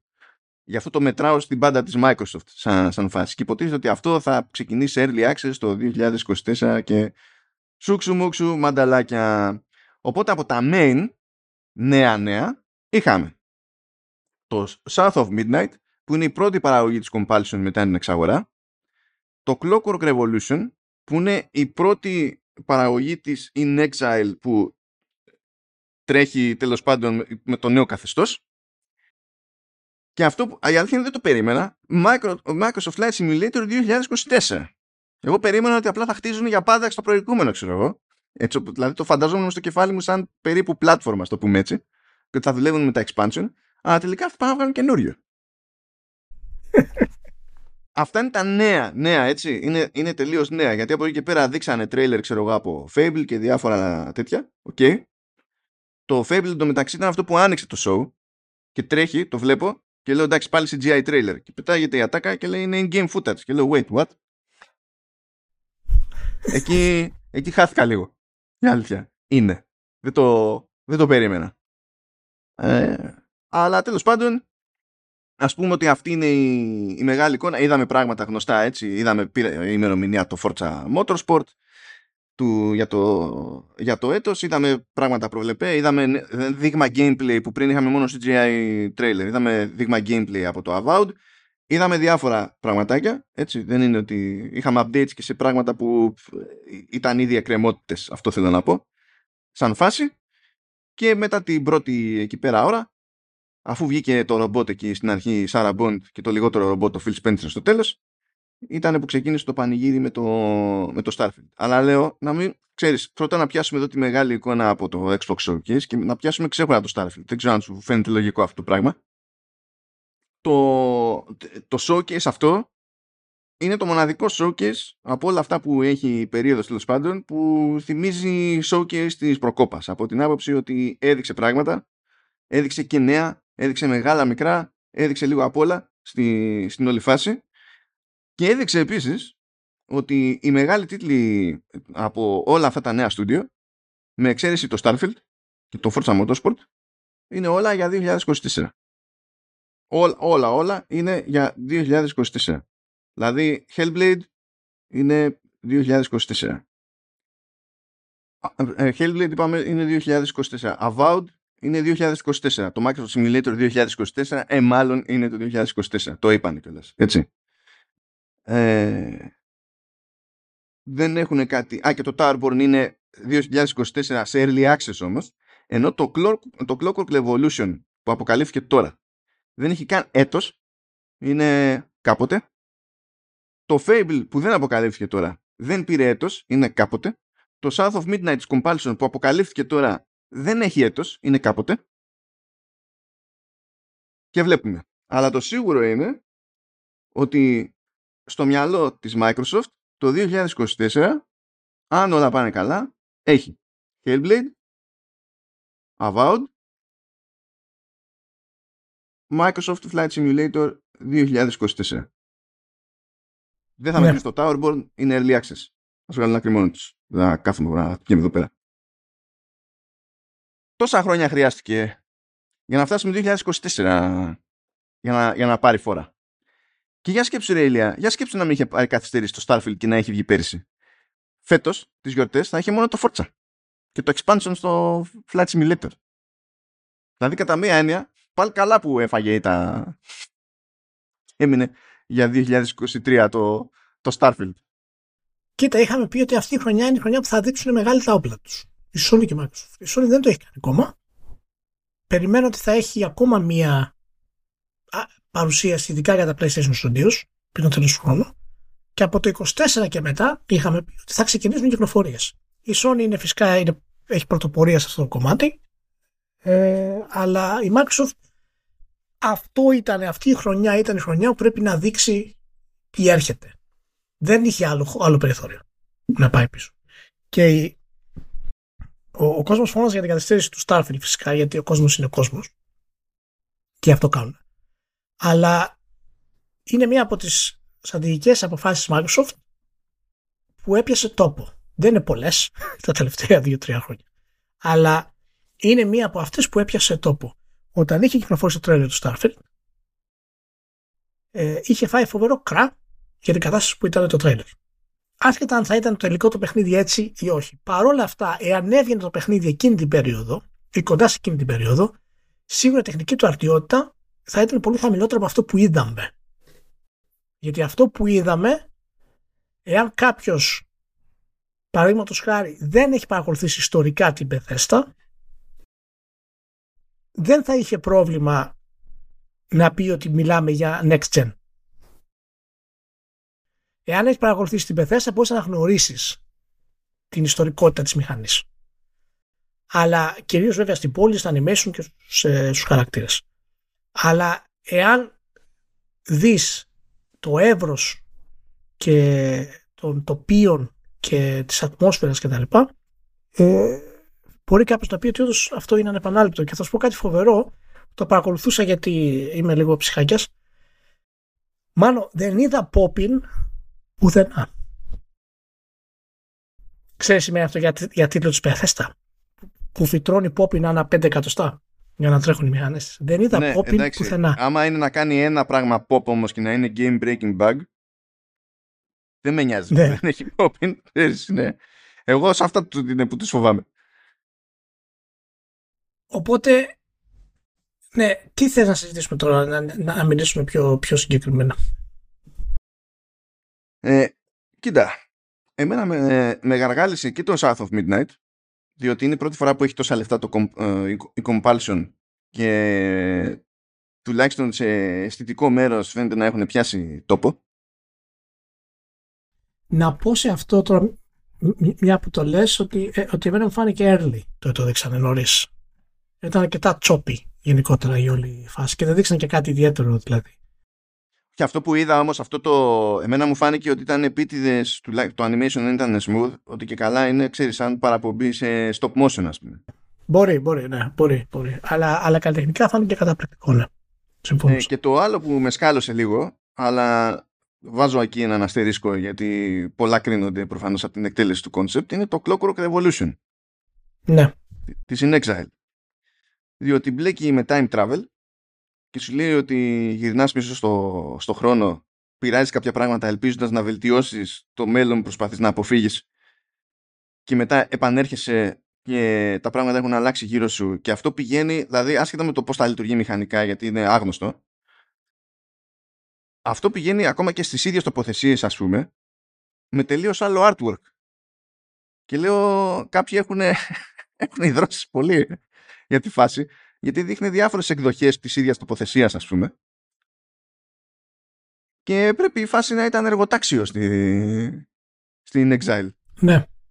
Ε, θα το δούμε αυτό. Εντάξει, σίγουρα η Exile έχει, έχει ταλέντο και θα περίμενα να δω ακριβώς ε, στο μέλλον ε, το τι θα έκανε δηλαδή από τις προηγούμενες κυκλοφορίες της. Νομίζω ότι αυτό το shooter το οποίο έχει αρκετά Bioshock vibes να είναι όντως κάτι το οποίο θα τους επαναφέρει στην επιφάνεια ας πούμε δυναμικά όντως φάνηκε ενδιαφέρον όντως φάνηκε ότι έχει καλή ιδέα από πίσω εντάξει δεν είναι απαραίτητα η πρώτη φορά που βλέπουμε αυτές τις αναλλαγές ε, με, τα, με το χρόνο το παιχνίδι δηλαδή αλλά αυτό που είπες ειδικότερα είναι πολύ ε, σημαντικό δείχνει ότι έχουν ρίξει υδρότα για αυτή την κατάσταση να προσφέρουν δύο διαφορετικές ε, εμπειρίες στο κομμάτι αυτό. Να πω ότι εντάξει το Steelbook XTT μου άρεσε επίσης. Ε, ε, να, να σταθώ λίγο στο, στο Flight Simulator. Ε, τα μπλέκουμε λίγο τώρα first party method party. Ε, και να πω ότι το, το, το, το είπες πριν για το Dune Expansion και τα λοιπά να πω ότι το, το Flight Simulator για όσους δεν το κατάλαβαν ή δεν το πέτυχαν θεωρείται sequel του Flight Simulator του, του 20 είναι το επίσημο sequel Flight Simulator 2024. Αυτό είναι το επόμενο σοκ. Συνειδητοποίησα ότι βγήκε το 20 το Flight Simulator. Σε PC τουλάχιστον, εντάξει, πιο μετά ήρθε, αλλά OK. Okay. Ναι, θα έχει φυσικά πάρα πολλά νέα modes, τα οποία πολλοί παίχτες τα ζητούσαν. Θα μπορείς να, φυσικά ό,τι έχεις αγοράσει από το ένα να τα περάσεις στο άλλο, για να μπορείς να, να παίζεις. Και παραμένει για μένα ό,τι πιο εντυπωσιακό έχω δει σε Next Gen. Ε, δεν πίστευα τι έβλεπα. από θέματα γραφικών, λεπτομέρειας και όλα τα physics που παίζουν όλα και το μέγεθος δεν πίστευα τι έβλεπα για μια ακόμη φορά. Είναι πραγματικά απίστευτο. Απίστευτη τεχνολογία πίσω από το, από το παιχνίδι. Απίστευτη. Μου έκανε, μου έκανε πολύ μεγάλη ε, εντύπωση. Ε, αυτό. Εντάξει, για, για, για προχωράσει. Sorry. Σε διάκοψε. Όχι, δεν είναι. Κοίτα, γενικά η εντύπωσή μου από την περίπτωση της Microsoft είναι ότι τουλάχιστον πρόσεξε και δεν έδειχνε δεξιά και αριστερά παπάντζες. Δηλαδή, ειδικά στα δικά της παιχνίδια, όπου, όπου την έπαιρνε σημείωνε ότι είναι in-game αυτό το πράγμα. Σε κάποιες περιπτώσεις έδειχνε και σε ποιο σύστημα έτρεχε. Α πούμε, ειδικά στο Starfield έλεγε ότι βλέπετε είναι Xbox Series X, δεν είναι PC και βλέπουμε και αν και τα λοιπά και ενδεχομένως και αντιγιά.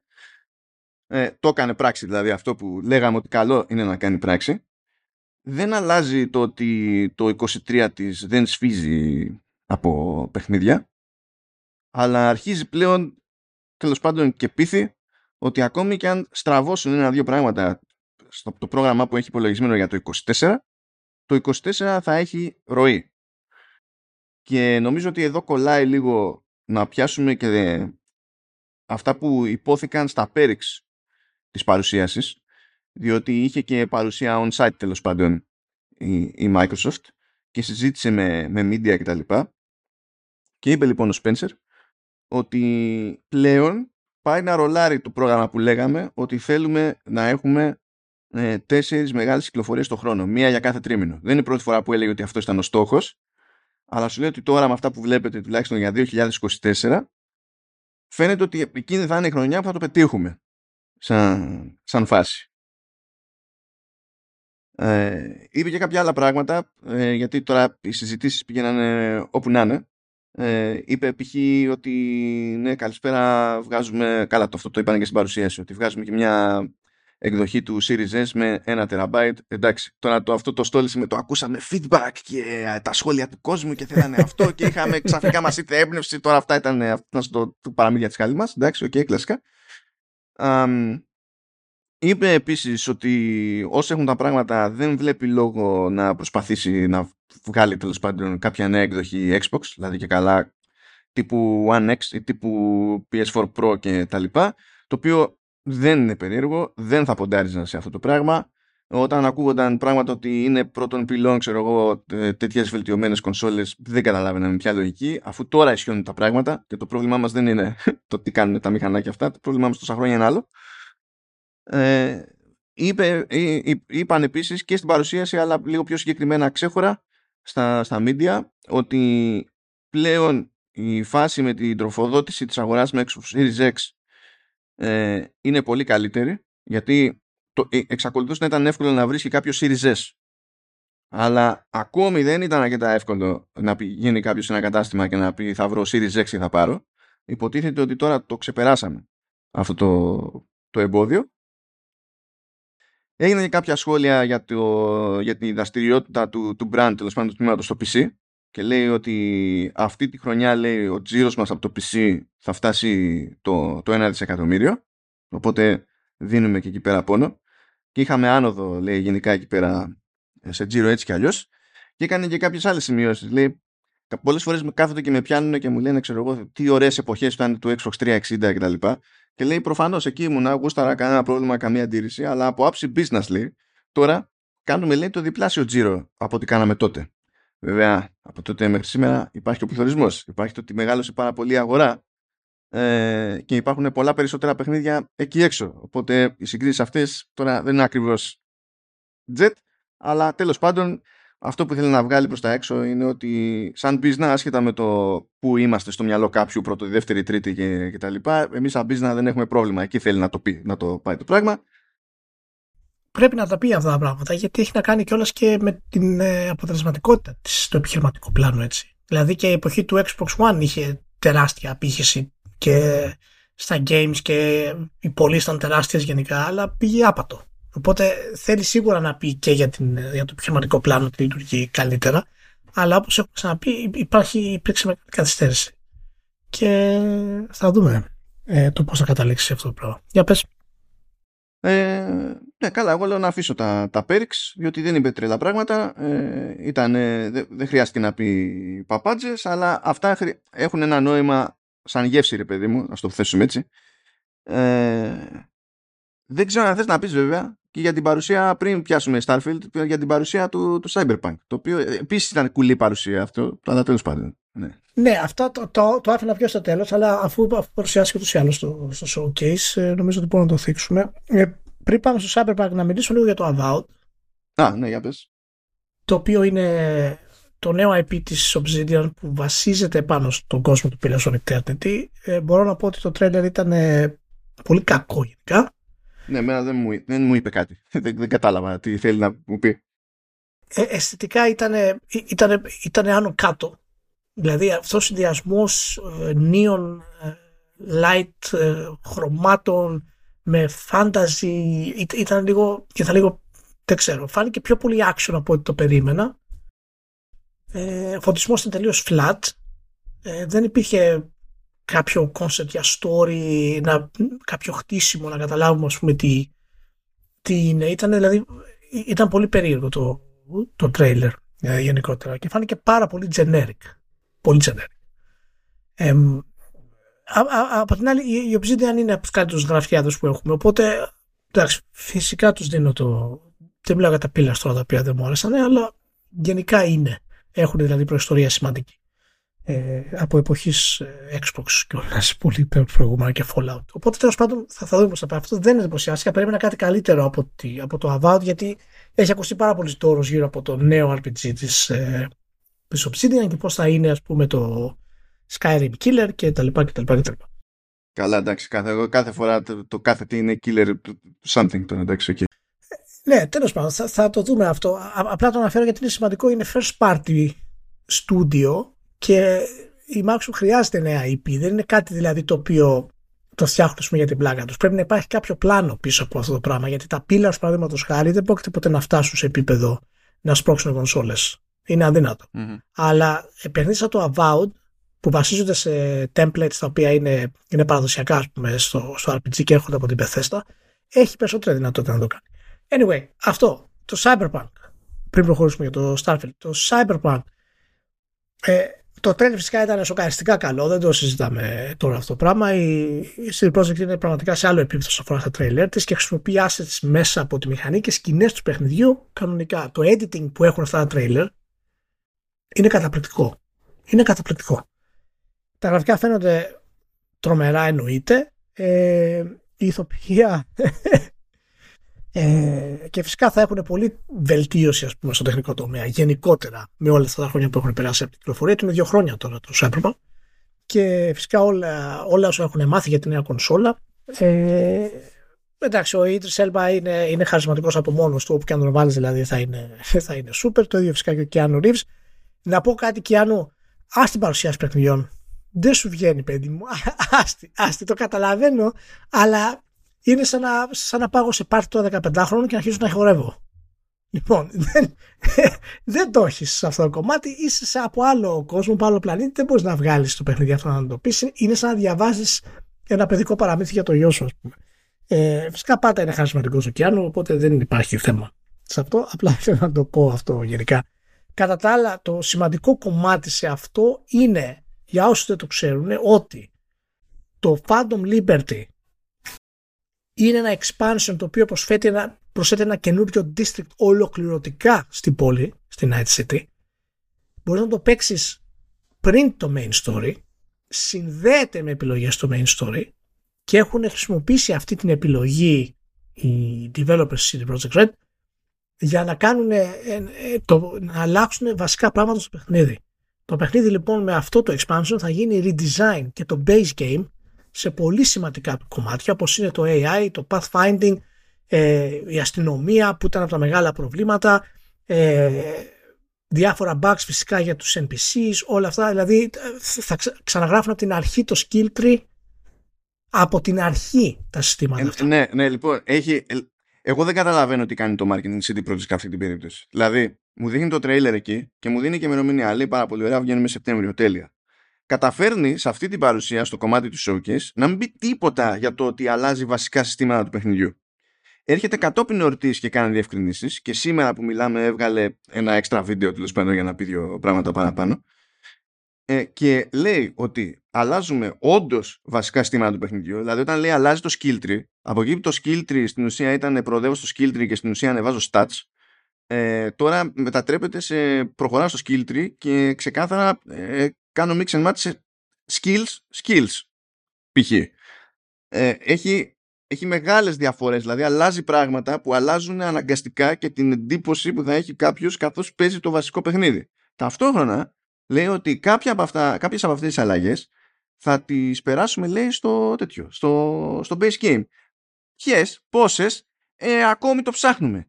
Γιατί ρε CD Projekt, γιατί δεν μπορείς να οργανώσεις το μήνυμά σου το κεφάλι σου μέσα και να βγει άκρη, να συνεννοηθούμε. Για ποιο λόγο; Ε, δεν ξέρω γιατί δεν κάνανε μια ολοκληρωμένη παραδοσίαση. Φαντάζομαι ότι περιμένουν να σιγουρευτούν για να μπορέσουν να, να μιλήσουν ακριβώς για τη νέα version του παιχνιδιού. Μπορεί να θέλουν να κάνουν ξεχωριστό marketing push ότι έχουμε enhanced edition ας πούμε του Cyberpunk. Δεν ξέρω. Πάντως ήταν κουλό. Ε, έπρεπε να συνδυάσουν αυτά τα δύο κομμάτια σε ένα. Έπρεπε να πούνε ότι το Phantom Liberty δεν είναι μόνο εδώ για να πει ένα ακόμα πολύ σημαντικό story ας πούμε μέσα στον κόσμο του Cyberpunk αλλά φέρνει και ελευθερία, το κάνω και marketing κόλπο εγώ φέρνει ελευθερία ε, μεγαλύτερη ελευθερία στο πώς παίζει το παιχνίδι γι' αυτό και αυτό και αυτό, και αυτό το λόγο και θα διορθώνει αυτό, αυτό, αυτό και αυτό. Και θέλει να, να, να φτιάξει και τα βασικά προβλήματα που είχε η, η έκδοση ας πούμε, του Cyberpunk τα τελευταία που έχουν να κάνουν με τους χαρακτήρες και διάφορα άλλα γιατί υπάρχουν ακόμα ε, φέρνει και νέα τέλημα δηλαδή το Phantom Liberty αλλάζει στην ουσία το παιχνίδι και δεν ξέρω το, το marketing ήταν πολύ περίεργο που το πώς το παρουσιάσανε. Ε, το βίντεο που αναφέρει στο Οι designers σε αυτή την ομάδα έχουν ADHD και δεν μπορούν δεν μπορούν να εστιάσουν σε κάτι συγκεκριμένο. Το, το βίντεο που αναφέρθηκε είναι αυτό που βγήκε σήμερα που είναι 18 λεπτά, έτσι. Ναι, ναι, ναι. ναι. Σήμερα το βγάλαμε. Αυτό, αυτό, okay. ε, οπότε, εντάξει. Ε, πάντως φάνηκε τρομερό και να πούμε εν τέλει ότι έχει πάλι ήδη το πράσινο φως το sequel. Είναι ήδη σε προπαραγωγή και ο director του Cyberpunk, μου διαφεύγει το όνομα τώρα, συγγνώμη, μετά το Phantom Liberty φεύγει κατευθείαν στην Αμερική για να στήσει το στούντιο από τους developers, ολοκληρωτικά δηλαδή, για να προχωρήσουν για το sequel του, Cyberpunk που έχω ξαναπεί ότι το sequel θα είναι το Witcher 3 του Cyberpunk στην ουσία. Και το πρώτο Cyberpunk ήταν το Witcher 2 κατευθείαν, δεν είχαμε αυτό το clunky πράγμα που ήταν το Witcher 1. Και μιλάμε για developers που είναι από 400-500 developers πάνω σε αυτό ε, φημολογείται, δηλαδή έχει, το έχουμε δει γραμμένο τώρα, δεν είναι επιβεβαιωμένο 100% και όλα αυτά παράλληλα φυσικά με την νέα τριλογία του, του Witcher.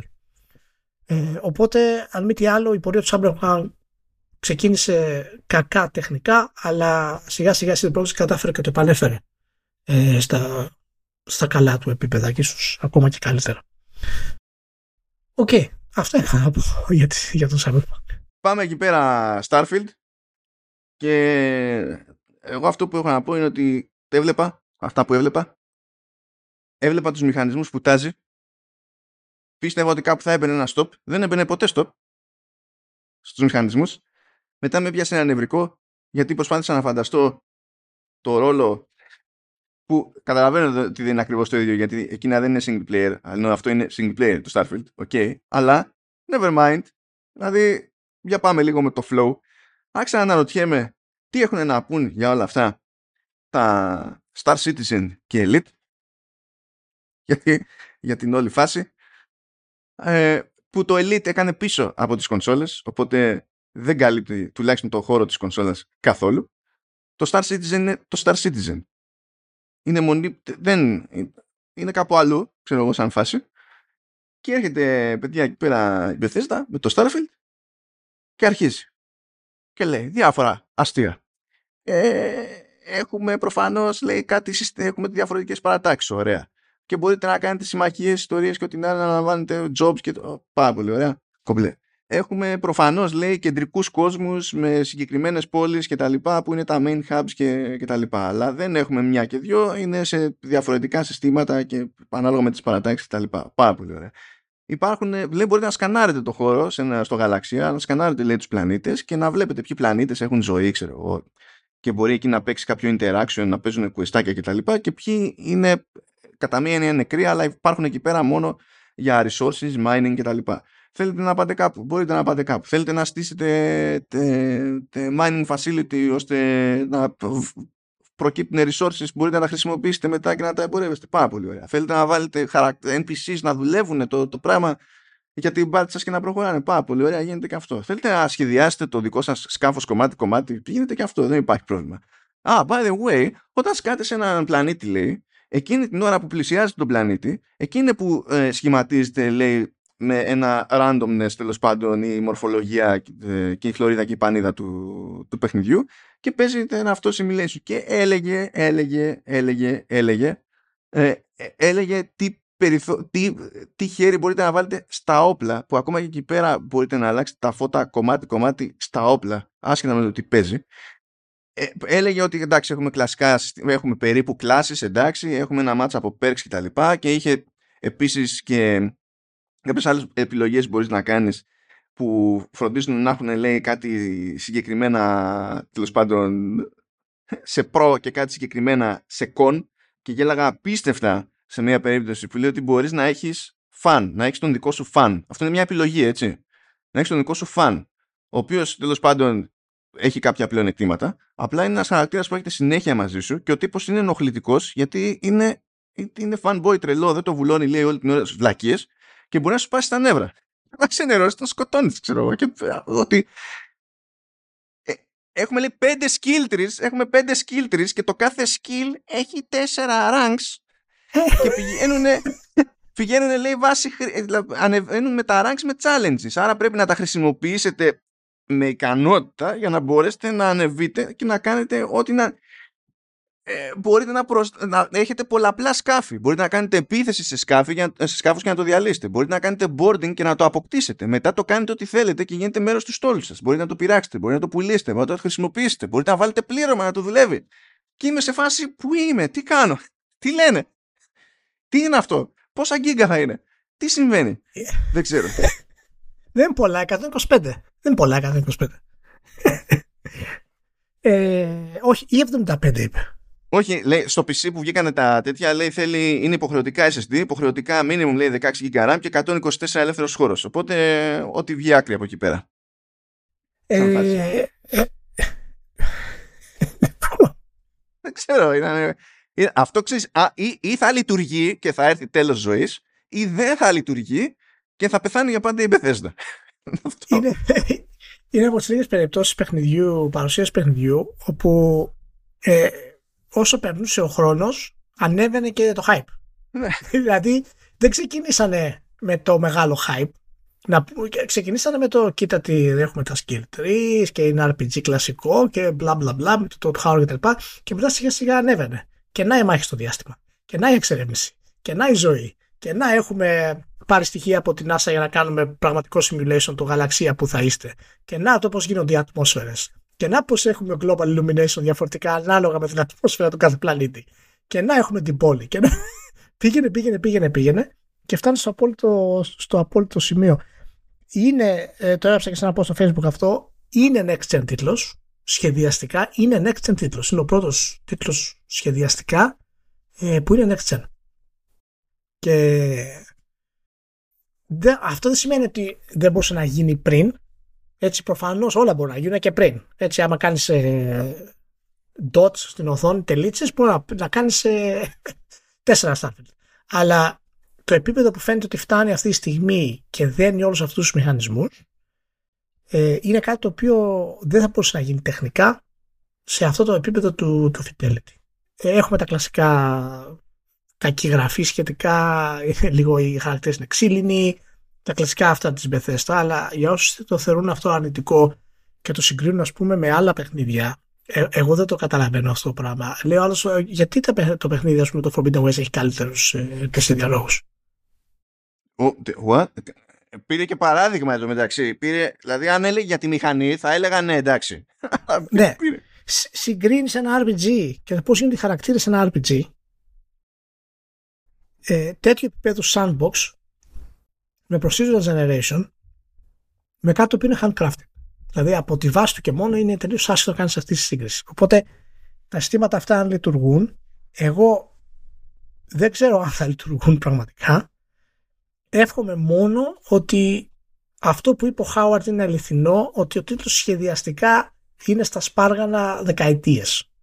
Δηλαδή θέλουν να το κάνουν τότε, το δοκιμάζανε, το ξανακάνανε, το ξαναδοκιμάζανε, μέχρι να μπορέσουν προφανώς να, να το βγάλουν όπως, όπως θα θέλανε.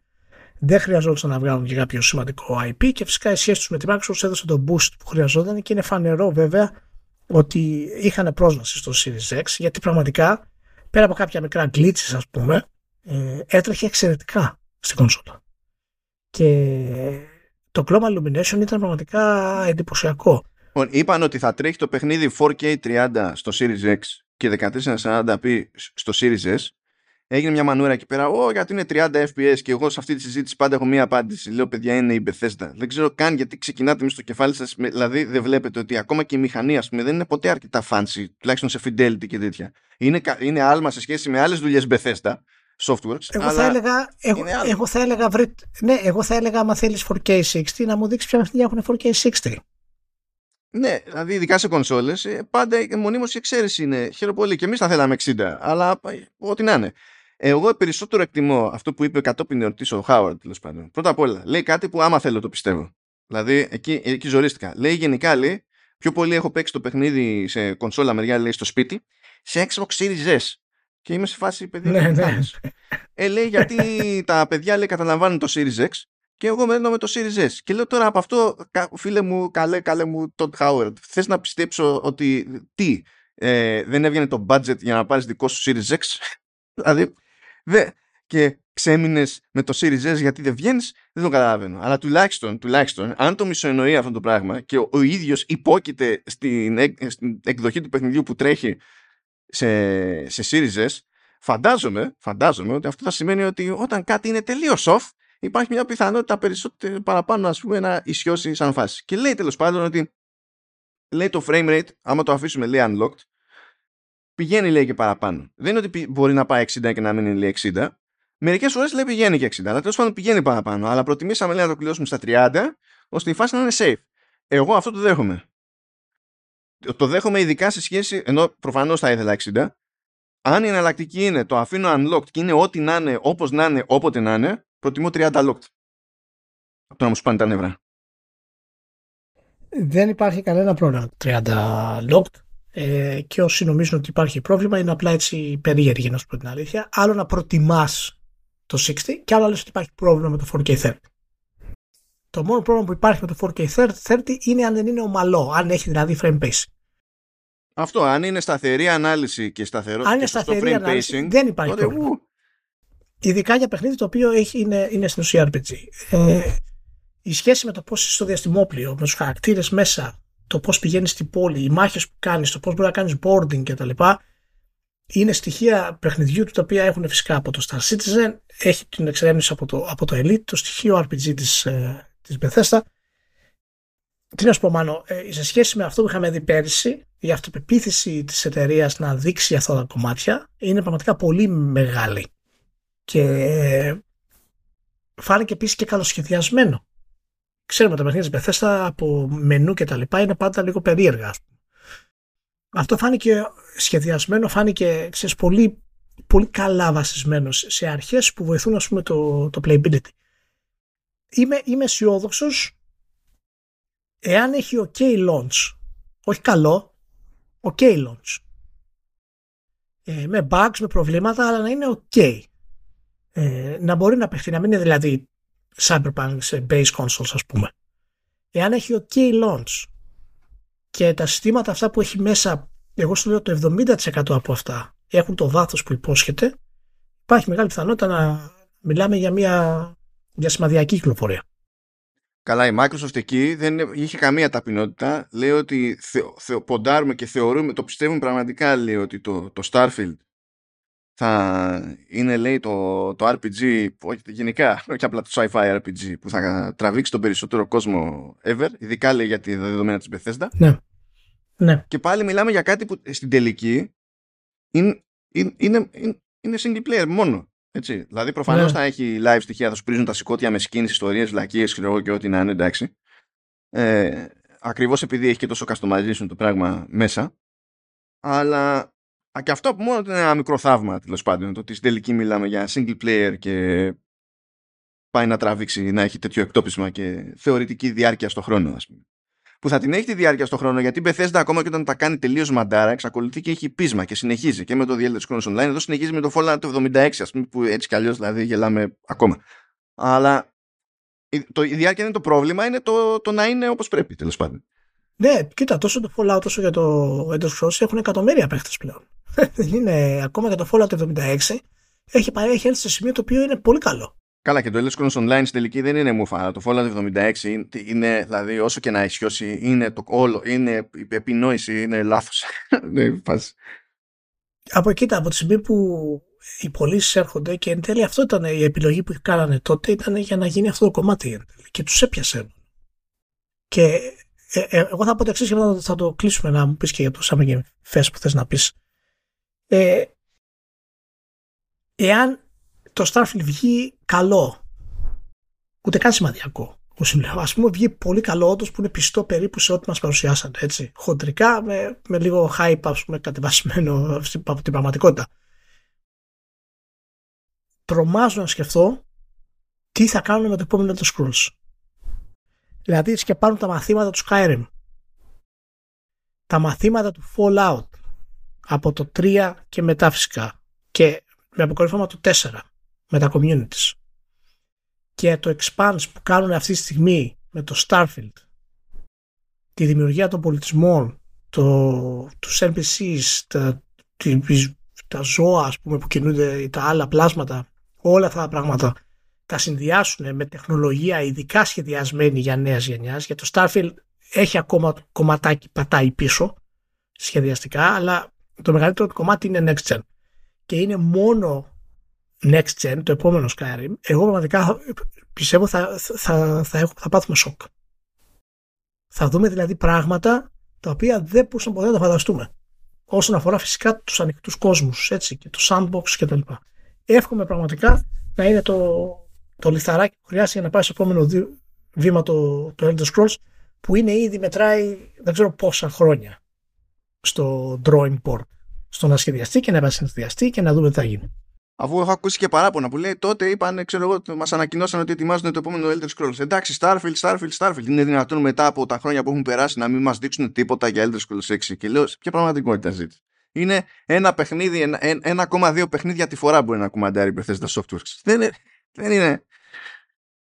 Λοιπόν, Ναι. για, για να κλείσουμε τώρα, για πες με τα τελικά σου. Να κλείσουμε. Λοιπόν, ε, επίτηδες κάθισα και είδα τα πάντα όλα, γιατί υποτίθεται ότι όλο, όλη αυτή η σούμα από τις παρουσιάσεις, μαζί με, ας το πούμε, ένα μικρό κομμάτι που είναι σε physical space, που, και υποτίθεται ότι είναι παρακλάδι του Summer Game Fest. Ξεκίνησε πέρυσι, έγινε και φέτος, ε, είναι πολύ περιορισμένο σε έκταση και, και τα λοιπά, που είναι για τους δημοσιογράφους και πάει λέγοντας, και ενδεχομένως, αν θυμάμαι, που και που νομίζω βάζουν και κανέναν φαν μέσα, εντάξει, ε, υποτίθεται ότι περισσότερο φέτος παρά πέρυσι προσπαθεί να καλύψει ε, το κενό της, της E3. Ε, ήταν ένα ήταν ένα περίεργο debate όλο αυτό δεδομένου ότι ακόμα και πριν προκύψει ότι η E3 δεν θα γινόταν φέτος πέρυσι ε, με το καλημέρα είχε, δηλαδή εκεί που τελείωνε ο χαμός από τις ειδήσεις, είχε φυτρώσει ο Jeff Keighley και είχε πει ότι ανακοινώνω εγώ το δικό μου Summer Game Fest και θα γίνει του χρόνου και θα έχει και physical κομμάτι και τα λοιπά το οποίο προφανώς ήταν στημένο για να λειτουργεί κατά μία έννοια ανταγωνιστικά στην E3. Τώρα τελευταία έβγαινε, τώρα τον ρωτούσαν και σε κάποιες περιπτώσεις για το ποια είναι η θέση του για αυτά που λέγονται ότι κατά μία έννοια εκείνος σκότωσε λέει την E3 ε, το θεωρώ ότι είναι αστεία αυτή η ερώτηση. Θεωρώ ότι είναι αστεία και η απάντησή του βέβαια, που λέει ότι εγώ λέει τίποτα. Απλά μπήκα σε αυτή τη διαδικασία επειδή έβλεπα προς τα που κινείται η 3. Δεν, δεν είναι συγκρίσιμα αυτά τα μεγέθη, δεν είναι συγκρίσιμα τα concepts. Και ήθελα να δω αν η θεωρία μου αυτή τέλος πάντων φαίνεται στην πράξη. Και κατ' εμέ δυστυχώς φαίνεται η θεωρία μου στην πράξη. Γιατί το, ποια είναι η θεωρία μου όμως και γιατί το, το λέω αυτό το πράγμα. Είναι ότι είναι τελείως άλλο πράγμα να σέρνουν το χορό εταιρείες που θέλουν να σε πείσουν για το προϊόν σου, για το προϊόν τους, κυρίως, και πάνω απ' όλα, και διαφορετικό να σέρνουν το χορό εκδηλώσεις που θέλουν να βγάλουν λεφτά ως εκδηλώσεις. Όταν σκάει ένα παιχνίδι που είναι τρίτου, δεν έχει σημασία αν ο τρίτος είναι μικρός ή μεγάλος, αν σκάει ένα παιχνίδι που είναι τρίτου στο showcase του Xbox, αυτό σημαίνει ότι κατά πάσα πιθανότητα ο τρίτος έχει πάρει λεφτά από τη Microsoft. Γιατί θα σκάσει στο Game Pass, γιατί θα είναι timed exclusive, γιατί δεν ξέρω και εγώ τι θα είναι. Αντίστοιχα, και όταν θα βρείτε έναν τίτλο τρίτου στη, σε παρουσίαση της Sony, ισχύει το ίδιο. Μπορεί να έχουν μπει λεφτά στο marketing, μπορεί να έχουν μπει διάφορα πράγματα για αποκλειστικότητες κτλ. Ανάλογο είναι το concept και στην περίπτωση της Nintendo. Και μέρος όλη αυτής της ιστορίας είναι και ενός κάποιο, κάποιο είδους ας πούμε curation με τη λογική ότι θα σκεφτεί η, η, η μεριά της πλατφόρμας και τι λένε οι επιλογές που θα κάνει για την γενική εικόνα και την ευρωστία της πλατφόρμας που διαχειρίζεται. Οπότε φεύγουμε από τον σκληρό πυρήνα ας πούμε μια C3 ή ενός τέλος πάντων GameFest να, ε, να είναι αυτές οι περιπτώσεις που στην πράξη στέλνουν λεφτά σε developers και καταλήγουμε να έχουμε τις άλλες περιπτώσεις όπως είναι το Summer Game Fest, το Wholesome Direct, το, το Day of the Devs είναι, είναι λίγο πιο εντάξει πιστεύω σε αυτή την περίπτωση. Και το Tribeca επίσης είναι πιο, πιο εντάξει. Ε, ή το PC Gaming Show και το Future Game Show κτλ που εκεί ο developer για να εμφανιστεί πρέπει να βάλει λεφτά. Και στην περίπτωση του Summer Game Fest ας πούμε επειδή δεν έχει τις πλάτες της Gamescom που παίρνει λεφτά κατευθείαν από τη διοργάνωση και ο Κίλι, είναι ακόμα υψηλότερες οι τιμές σε σχέση με το Open Night Live της Gamescom και το χαμηλότερο, η χαμηλότερη χρέωση για τρέιλερ είναι εξαψήφιο νούμερο, δηλαδή είναι από 100 χιλιάρικα και πάνω. Και τι σημαίνει αυτό, σημαίνει ότι έχουμε μια λογική, όπως έλεγα και στο Facebook, σαν τους διορθωτές πανελλήνιες, που πληρώνονται με το κομμάτι. Άρα έχουν κίνητρο να ξεπετάνε διορθώσεις.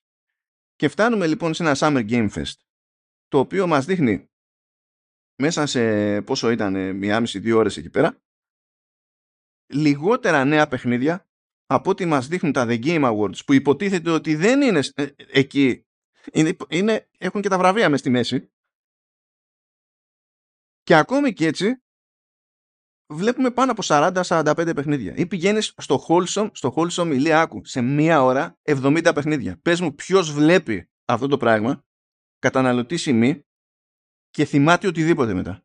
70 παιχνίδια σε μία ώρα. Το PC Gaming Show είχε 60 ή 60 κάτι μέσα σε ένα δίωρο. Χωρίς καμία λογική. Ναι, είναι καθαρά προωθητικές πλατφόρμες στην ουσία. Έτσι όπως είναι το...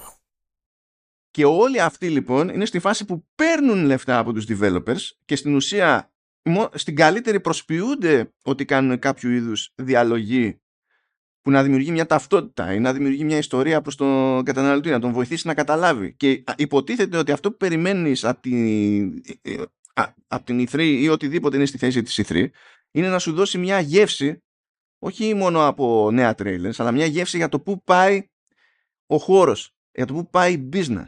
Έτσι όμως που είναι άμα τα έχω δίνω και χώνομαι δεν βγαίνει γεύση και φεύγουν ε, λεφτά από τις ανάποδες τσέπες σαν φάση. Ναι, ναι, ναι καταλαβαίνω το, το point που λες, το έχουμε συζητήσει και κατηδίαν. Ε, και μια άλλη διαφωνία που έχω ε, συγκεκριμένα με τον Κίλι σε αυτή την περίπτωση που δεν μ' άρεσε που το έκανε αυτό και δεν έχει να κάνει με την παρουσίασή του, έχει να κάνει με το πώς επικοινωνεί το όλο. Επιμένει να λέει ότι όλες οι υπόλοιπες παρουσιάσεις των άλλων είναι μέρος του Summer Game Fest. Ναι. Το οποίο είναι πολύ μεγάλη μπουρδα και φαίνεται ότι είναι πολύ μεγάλη μπουρδα διότι οι υπόλοιποι δεν επικοινωνούν τις παρουσιάσεις τους σαν να είναι μέρος του Summer Game Fest. Δεν λένε πουθενά Summer Game Fest, δεν γράφουν πουθενά Summer Game Fest, απλά προσποιείται ο Κίλι ότι όλο αυτό είναι μέρος ενός πράγματος που στην ουσία ε, κουμαντάρει ο ναι, είναι, και δεν ισχύει. Είναι καθαρά marketing. Είναι καθαρά marketing αυτή, αυτή η προσέγγιση. Ε, να πω ότι θα συμφωνήσω σε αυτό το κομμάτι. Είναι εύστοχο ε, αυτό που λες. Έχουμε συζητήσει πολλές φορές για την ταυτότητα της E3. Ε, υπάρχει κάτι άλλο, πρέπει να πούμε ότι αυτό που έκανε η E3 ε, σε σχέση με αυτά τα show είναι ότι έδινε μια ενιαία ταυτότητα στη βιομηχανία. και έβλεπες την E3 όπου έβλεπες τη βιομηχανία του gaming. Αυτή τη στιγμή βλέπεις εταιρείες. Και αυτό έχει να κάνει με τη μετάβαση του μεγέθους της βιομηχανίας μας μόνο. Και δεν ξέρω αν υπάρχει άλλη λύση σε αυτό το κομμάτι. Είναι τόσο μεγάλη η βιομηχανία αυτή τη στιγμή και ακόμα μεσαίου επίπεδου developers έχουν αρκετό κοινό για να κάνουν δικά τους show. Οπότε δεν υπάρχει κανένας λόγος να βγάλουν το show τους δίπλα σε μια Microsoft. Μα να σου πω κάτι. Αν ο developer κάνει μόνος του το show, θα το κάνει για να σπρώξει τα παιχνίδια του. Εμένα σε αυτό βγάζει, βγάζει νόημα. Όταν κάνει show το PC Gamer, δεν το βγάζει για να σπρώξει τα παιχνίδια του. Ναι, ναι. Αυτό, αυτό, αυτό είναι, είναι η αρχή αυτό που βιώνουμε τώρα. Σε λίγο καιρό θα το κάνουν και οι υπόλοιποι. Αυτή τη στιγμή όλο αυτό το πράγμα που γίνεται έχει να κάνει με την όσο γίνεται περισσότερο και γρηγορότερη προώθηση των τίτλων σε περισσότερο κόσμο. Είναι προωθητικά εργαλεία, δεν είναι εργαλεία ενοποίησης βιομηχανίας. Εδώ είμαστε. Αυτά είναι τα video games αυτή τη στιγμή και αυτό είναι το μέλλον. Έτσι. Ακόμα και, ε, και το γεγονό ότι παρουσιάστηκε η, η, η, η ημερομηνία κυκλοφορία του Spider-Man 2, α πούμε, στο Summer Games Fest, ήταν, ήταν για μένα τελείω άσχετο. Δηλαδή πέρασε, πέρασε ντούκου. Ναι, αυτό ήταν, αυτό ήταν φάση. Απλά κάναμε, έκανε η Sony μια χάρη στον Κίλι, α πούμε. Δηλαδή κάπου. Ναι, ναι, δηλαδή. OK. Okay, είναι. OK. Okay. Οπότε ναι, είναι ακόμα είμαστε σε φάση που είναι τα πράγματα τρικυμιώδη το πράγμα. Αλλά εάν περιμένεις να επιστρέψουμε σε αυτή την αίσθηση της E3, όπου η βιομηχανία ενοποιημένη έδειχνε τα βήματα μπροστά, νομίζω θα περιμένεις άδικα. Και το προθετικό κομμάτι θα το περάσουμε πολύ καιρό ακόμα, πιστεύω μέχρι να αλλάξει αυτό το πράγμα. Εν τω μεταξύ, ξέρεις ποιο είναι το ζήτημα. Δηλαδή, ξέρουμε πλέον και τις ταρίφες που, που χρεώνει το, το Summer Game Fest ή το Opening Night Live ή τα The Game Awards. Ξέρουμε και τις ταρίφες ακόμη. Έτσι. Δηλαδή, και μόνο να αναπνεύσεις on stage εκεί πέρα, πληρώνεις τον Κίλι. Και OK. Okay, αλλά σε αντίθεση με τους υπόλοιπους, γιατί οι άλλοι δεν το κάνουν το ίδιο επιθετικά, εσύ ο Κίλι βάζει διαφήμιση διαφήμιση. Δηλαδή, έχει τα παιχνίδια για τα οποία πληρώνεται κάνει διακοπές από τα τρέιλερ για να μας δείξει κανονικές διαφημίσεις για τις οποίες πληρώνεται και όταν έρχεται η ώρα να παρουσιάσει το επόμενο παιχνίδι μπορεί να κάνει διάλειμμα για να αναφέρει σπόνσορα για τον οποίο πληρώνεται. Δεν ξέρω για ποιο λόγο εγώ πρέπει να πιστέψω ως τρίτος παρατηρητής ότι μόνο έτσι βγαίνει αυτή η μπίζνα. Εντάξει, η αλήθεια δεν, ίσως έτσι μόνο βγαίνει και ίσως και ο ίδιος εκμεταλλεύεται αυτό που πρέπει να εκμεταλλευτεί. Είναι, είναι μέρος τη κατάστασης. Το θέμα είναι κατά πόσο βλάπτει ή δεν βλάπτει τα games. Και αυτή τη στιγμή, εντάξει, εγώ δεν μπορώ να πάρω θέση για το αν τα βλάπτει τα games, γιατί αν δεν υπήρχε αυτό θα ήταν χειρότερα. Αλλά η, η, η μεγιστοποίηση της προβολής όπως την αναφέρεις και την ανέλησες νομίζω είναι ένα πρόβλημα το οποίο σιγά σιγά εμφανίζεται και περισσότερο. Εν τέλει θα προτιμούσα πραγματικά να γίνουν ξεχωριστέ σε παρουσιάσεις για οτιδήποτε. κάθε, κάθε μέρα να έχει παρουσίαση. Τέλος πάντων, λοιπόν, ευχαριστούμε που, ήμασταν, που ήσασταν μαζί. Να πούμε την άλλη εβδομάδα θα έχουμε φυσικά και τα υπόλοιπα, αλλά θα έχουμε και αρκετή περισσότερη κουβέντα για το τι έγινε στο Microsoft Showcase, αλλά και υπόλοιπες θεωρίες στο τι πρόκειται να, να σκάσουν. Δεν ξέρουμε τι θα φυτρώσει. Υποτίθεται ότι έχει και Xbox Direct και καλά τώρα ο Σονούπο ε, νομίζω 13 του μήνα είναι να ξεκινήσει που εκεί πέρα ναι. θα είναι πιο πολύ για το gameplay της υπόθεσης γιατί έβλεπα και κάτι παράπονα μας έδειξε πάλι λέει μόνο τρέιλερ δεν καταλάβαμε τίποτα κτλ ε, παρουσίαση είναι πάντων, εντάξει. Τι, τι, θα σου κάνει έπρεπε να δώσει τόσο χρόνο στο Starfield εκεί πέρα τι να, τι να κάνουμε τώρα okay. λοιπόν. εντάξει φιλιά πολλά σε όλους παιδιά να είστε καλά θα τα πούμε συντόμως ε. Άντε προσοχή στις ζέστες Ω ναι, γεια και χαρά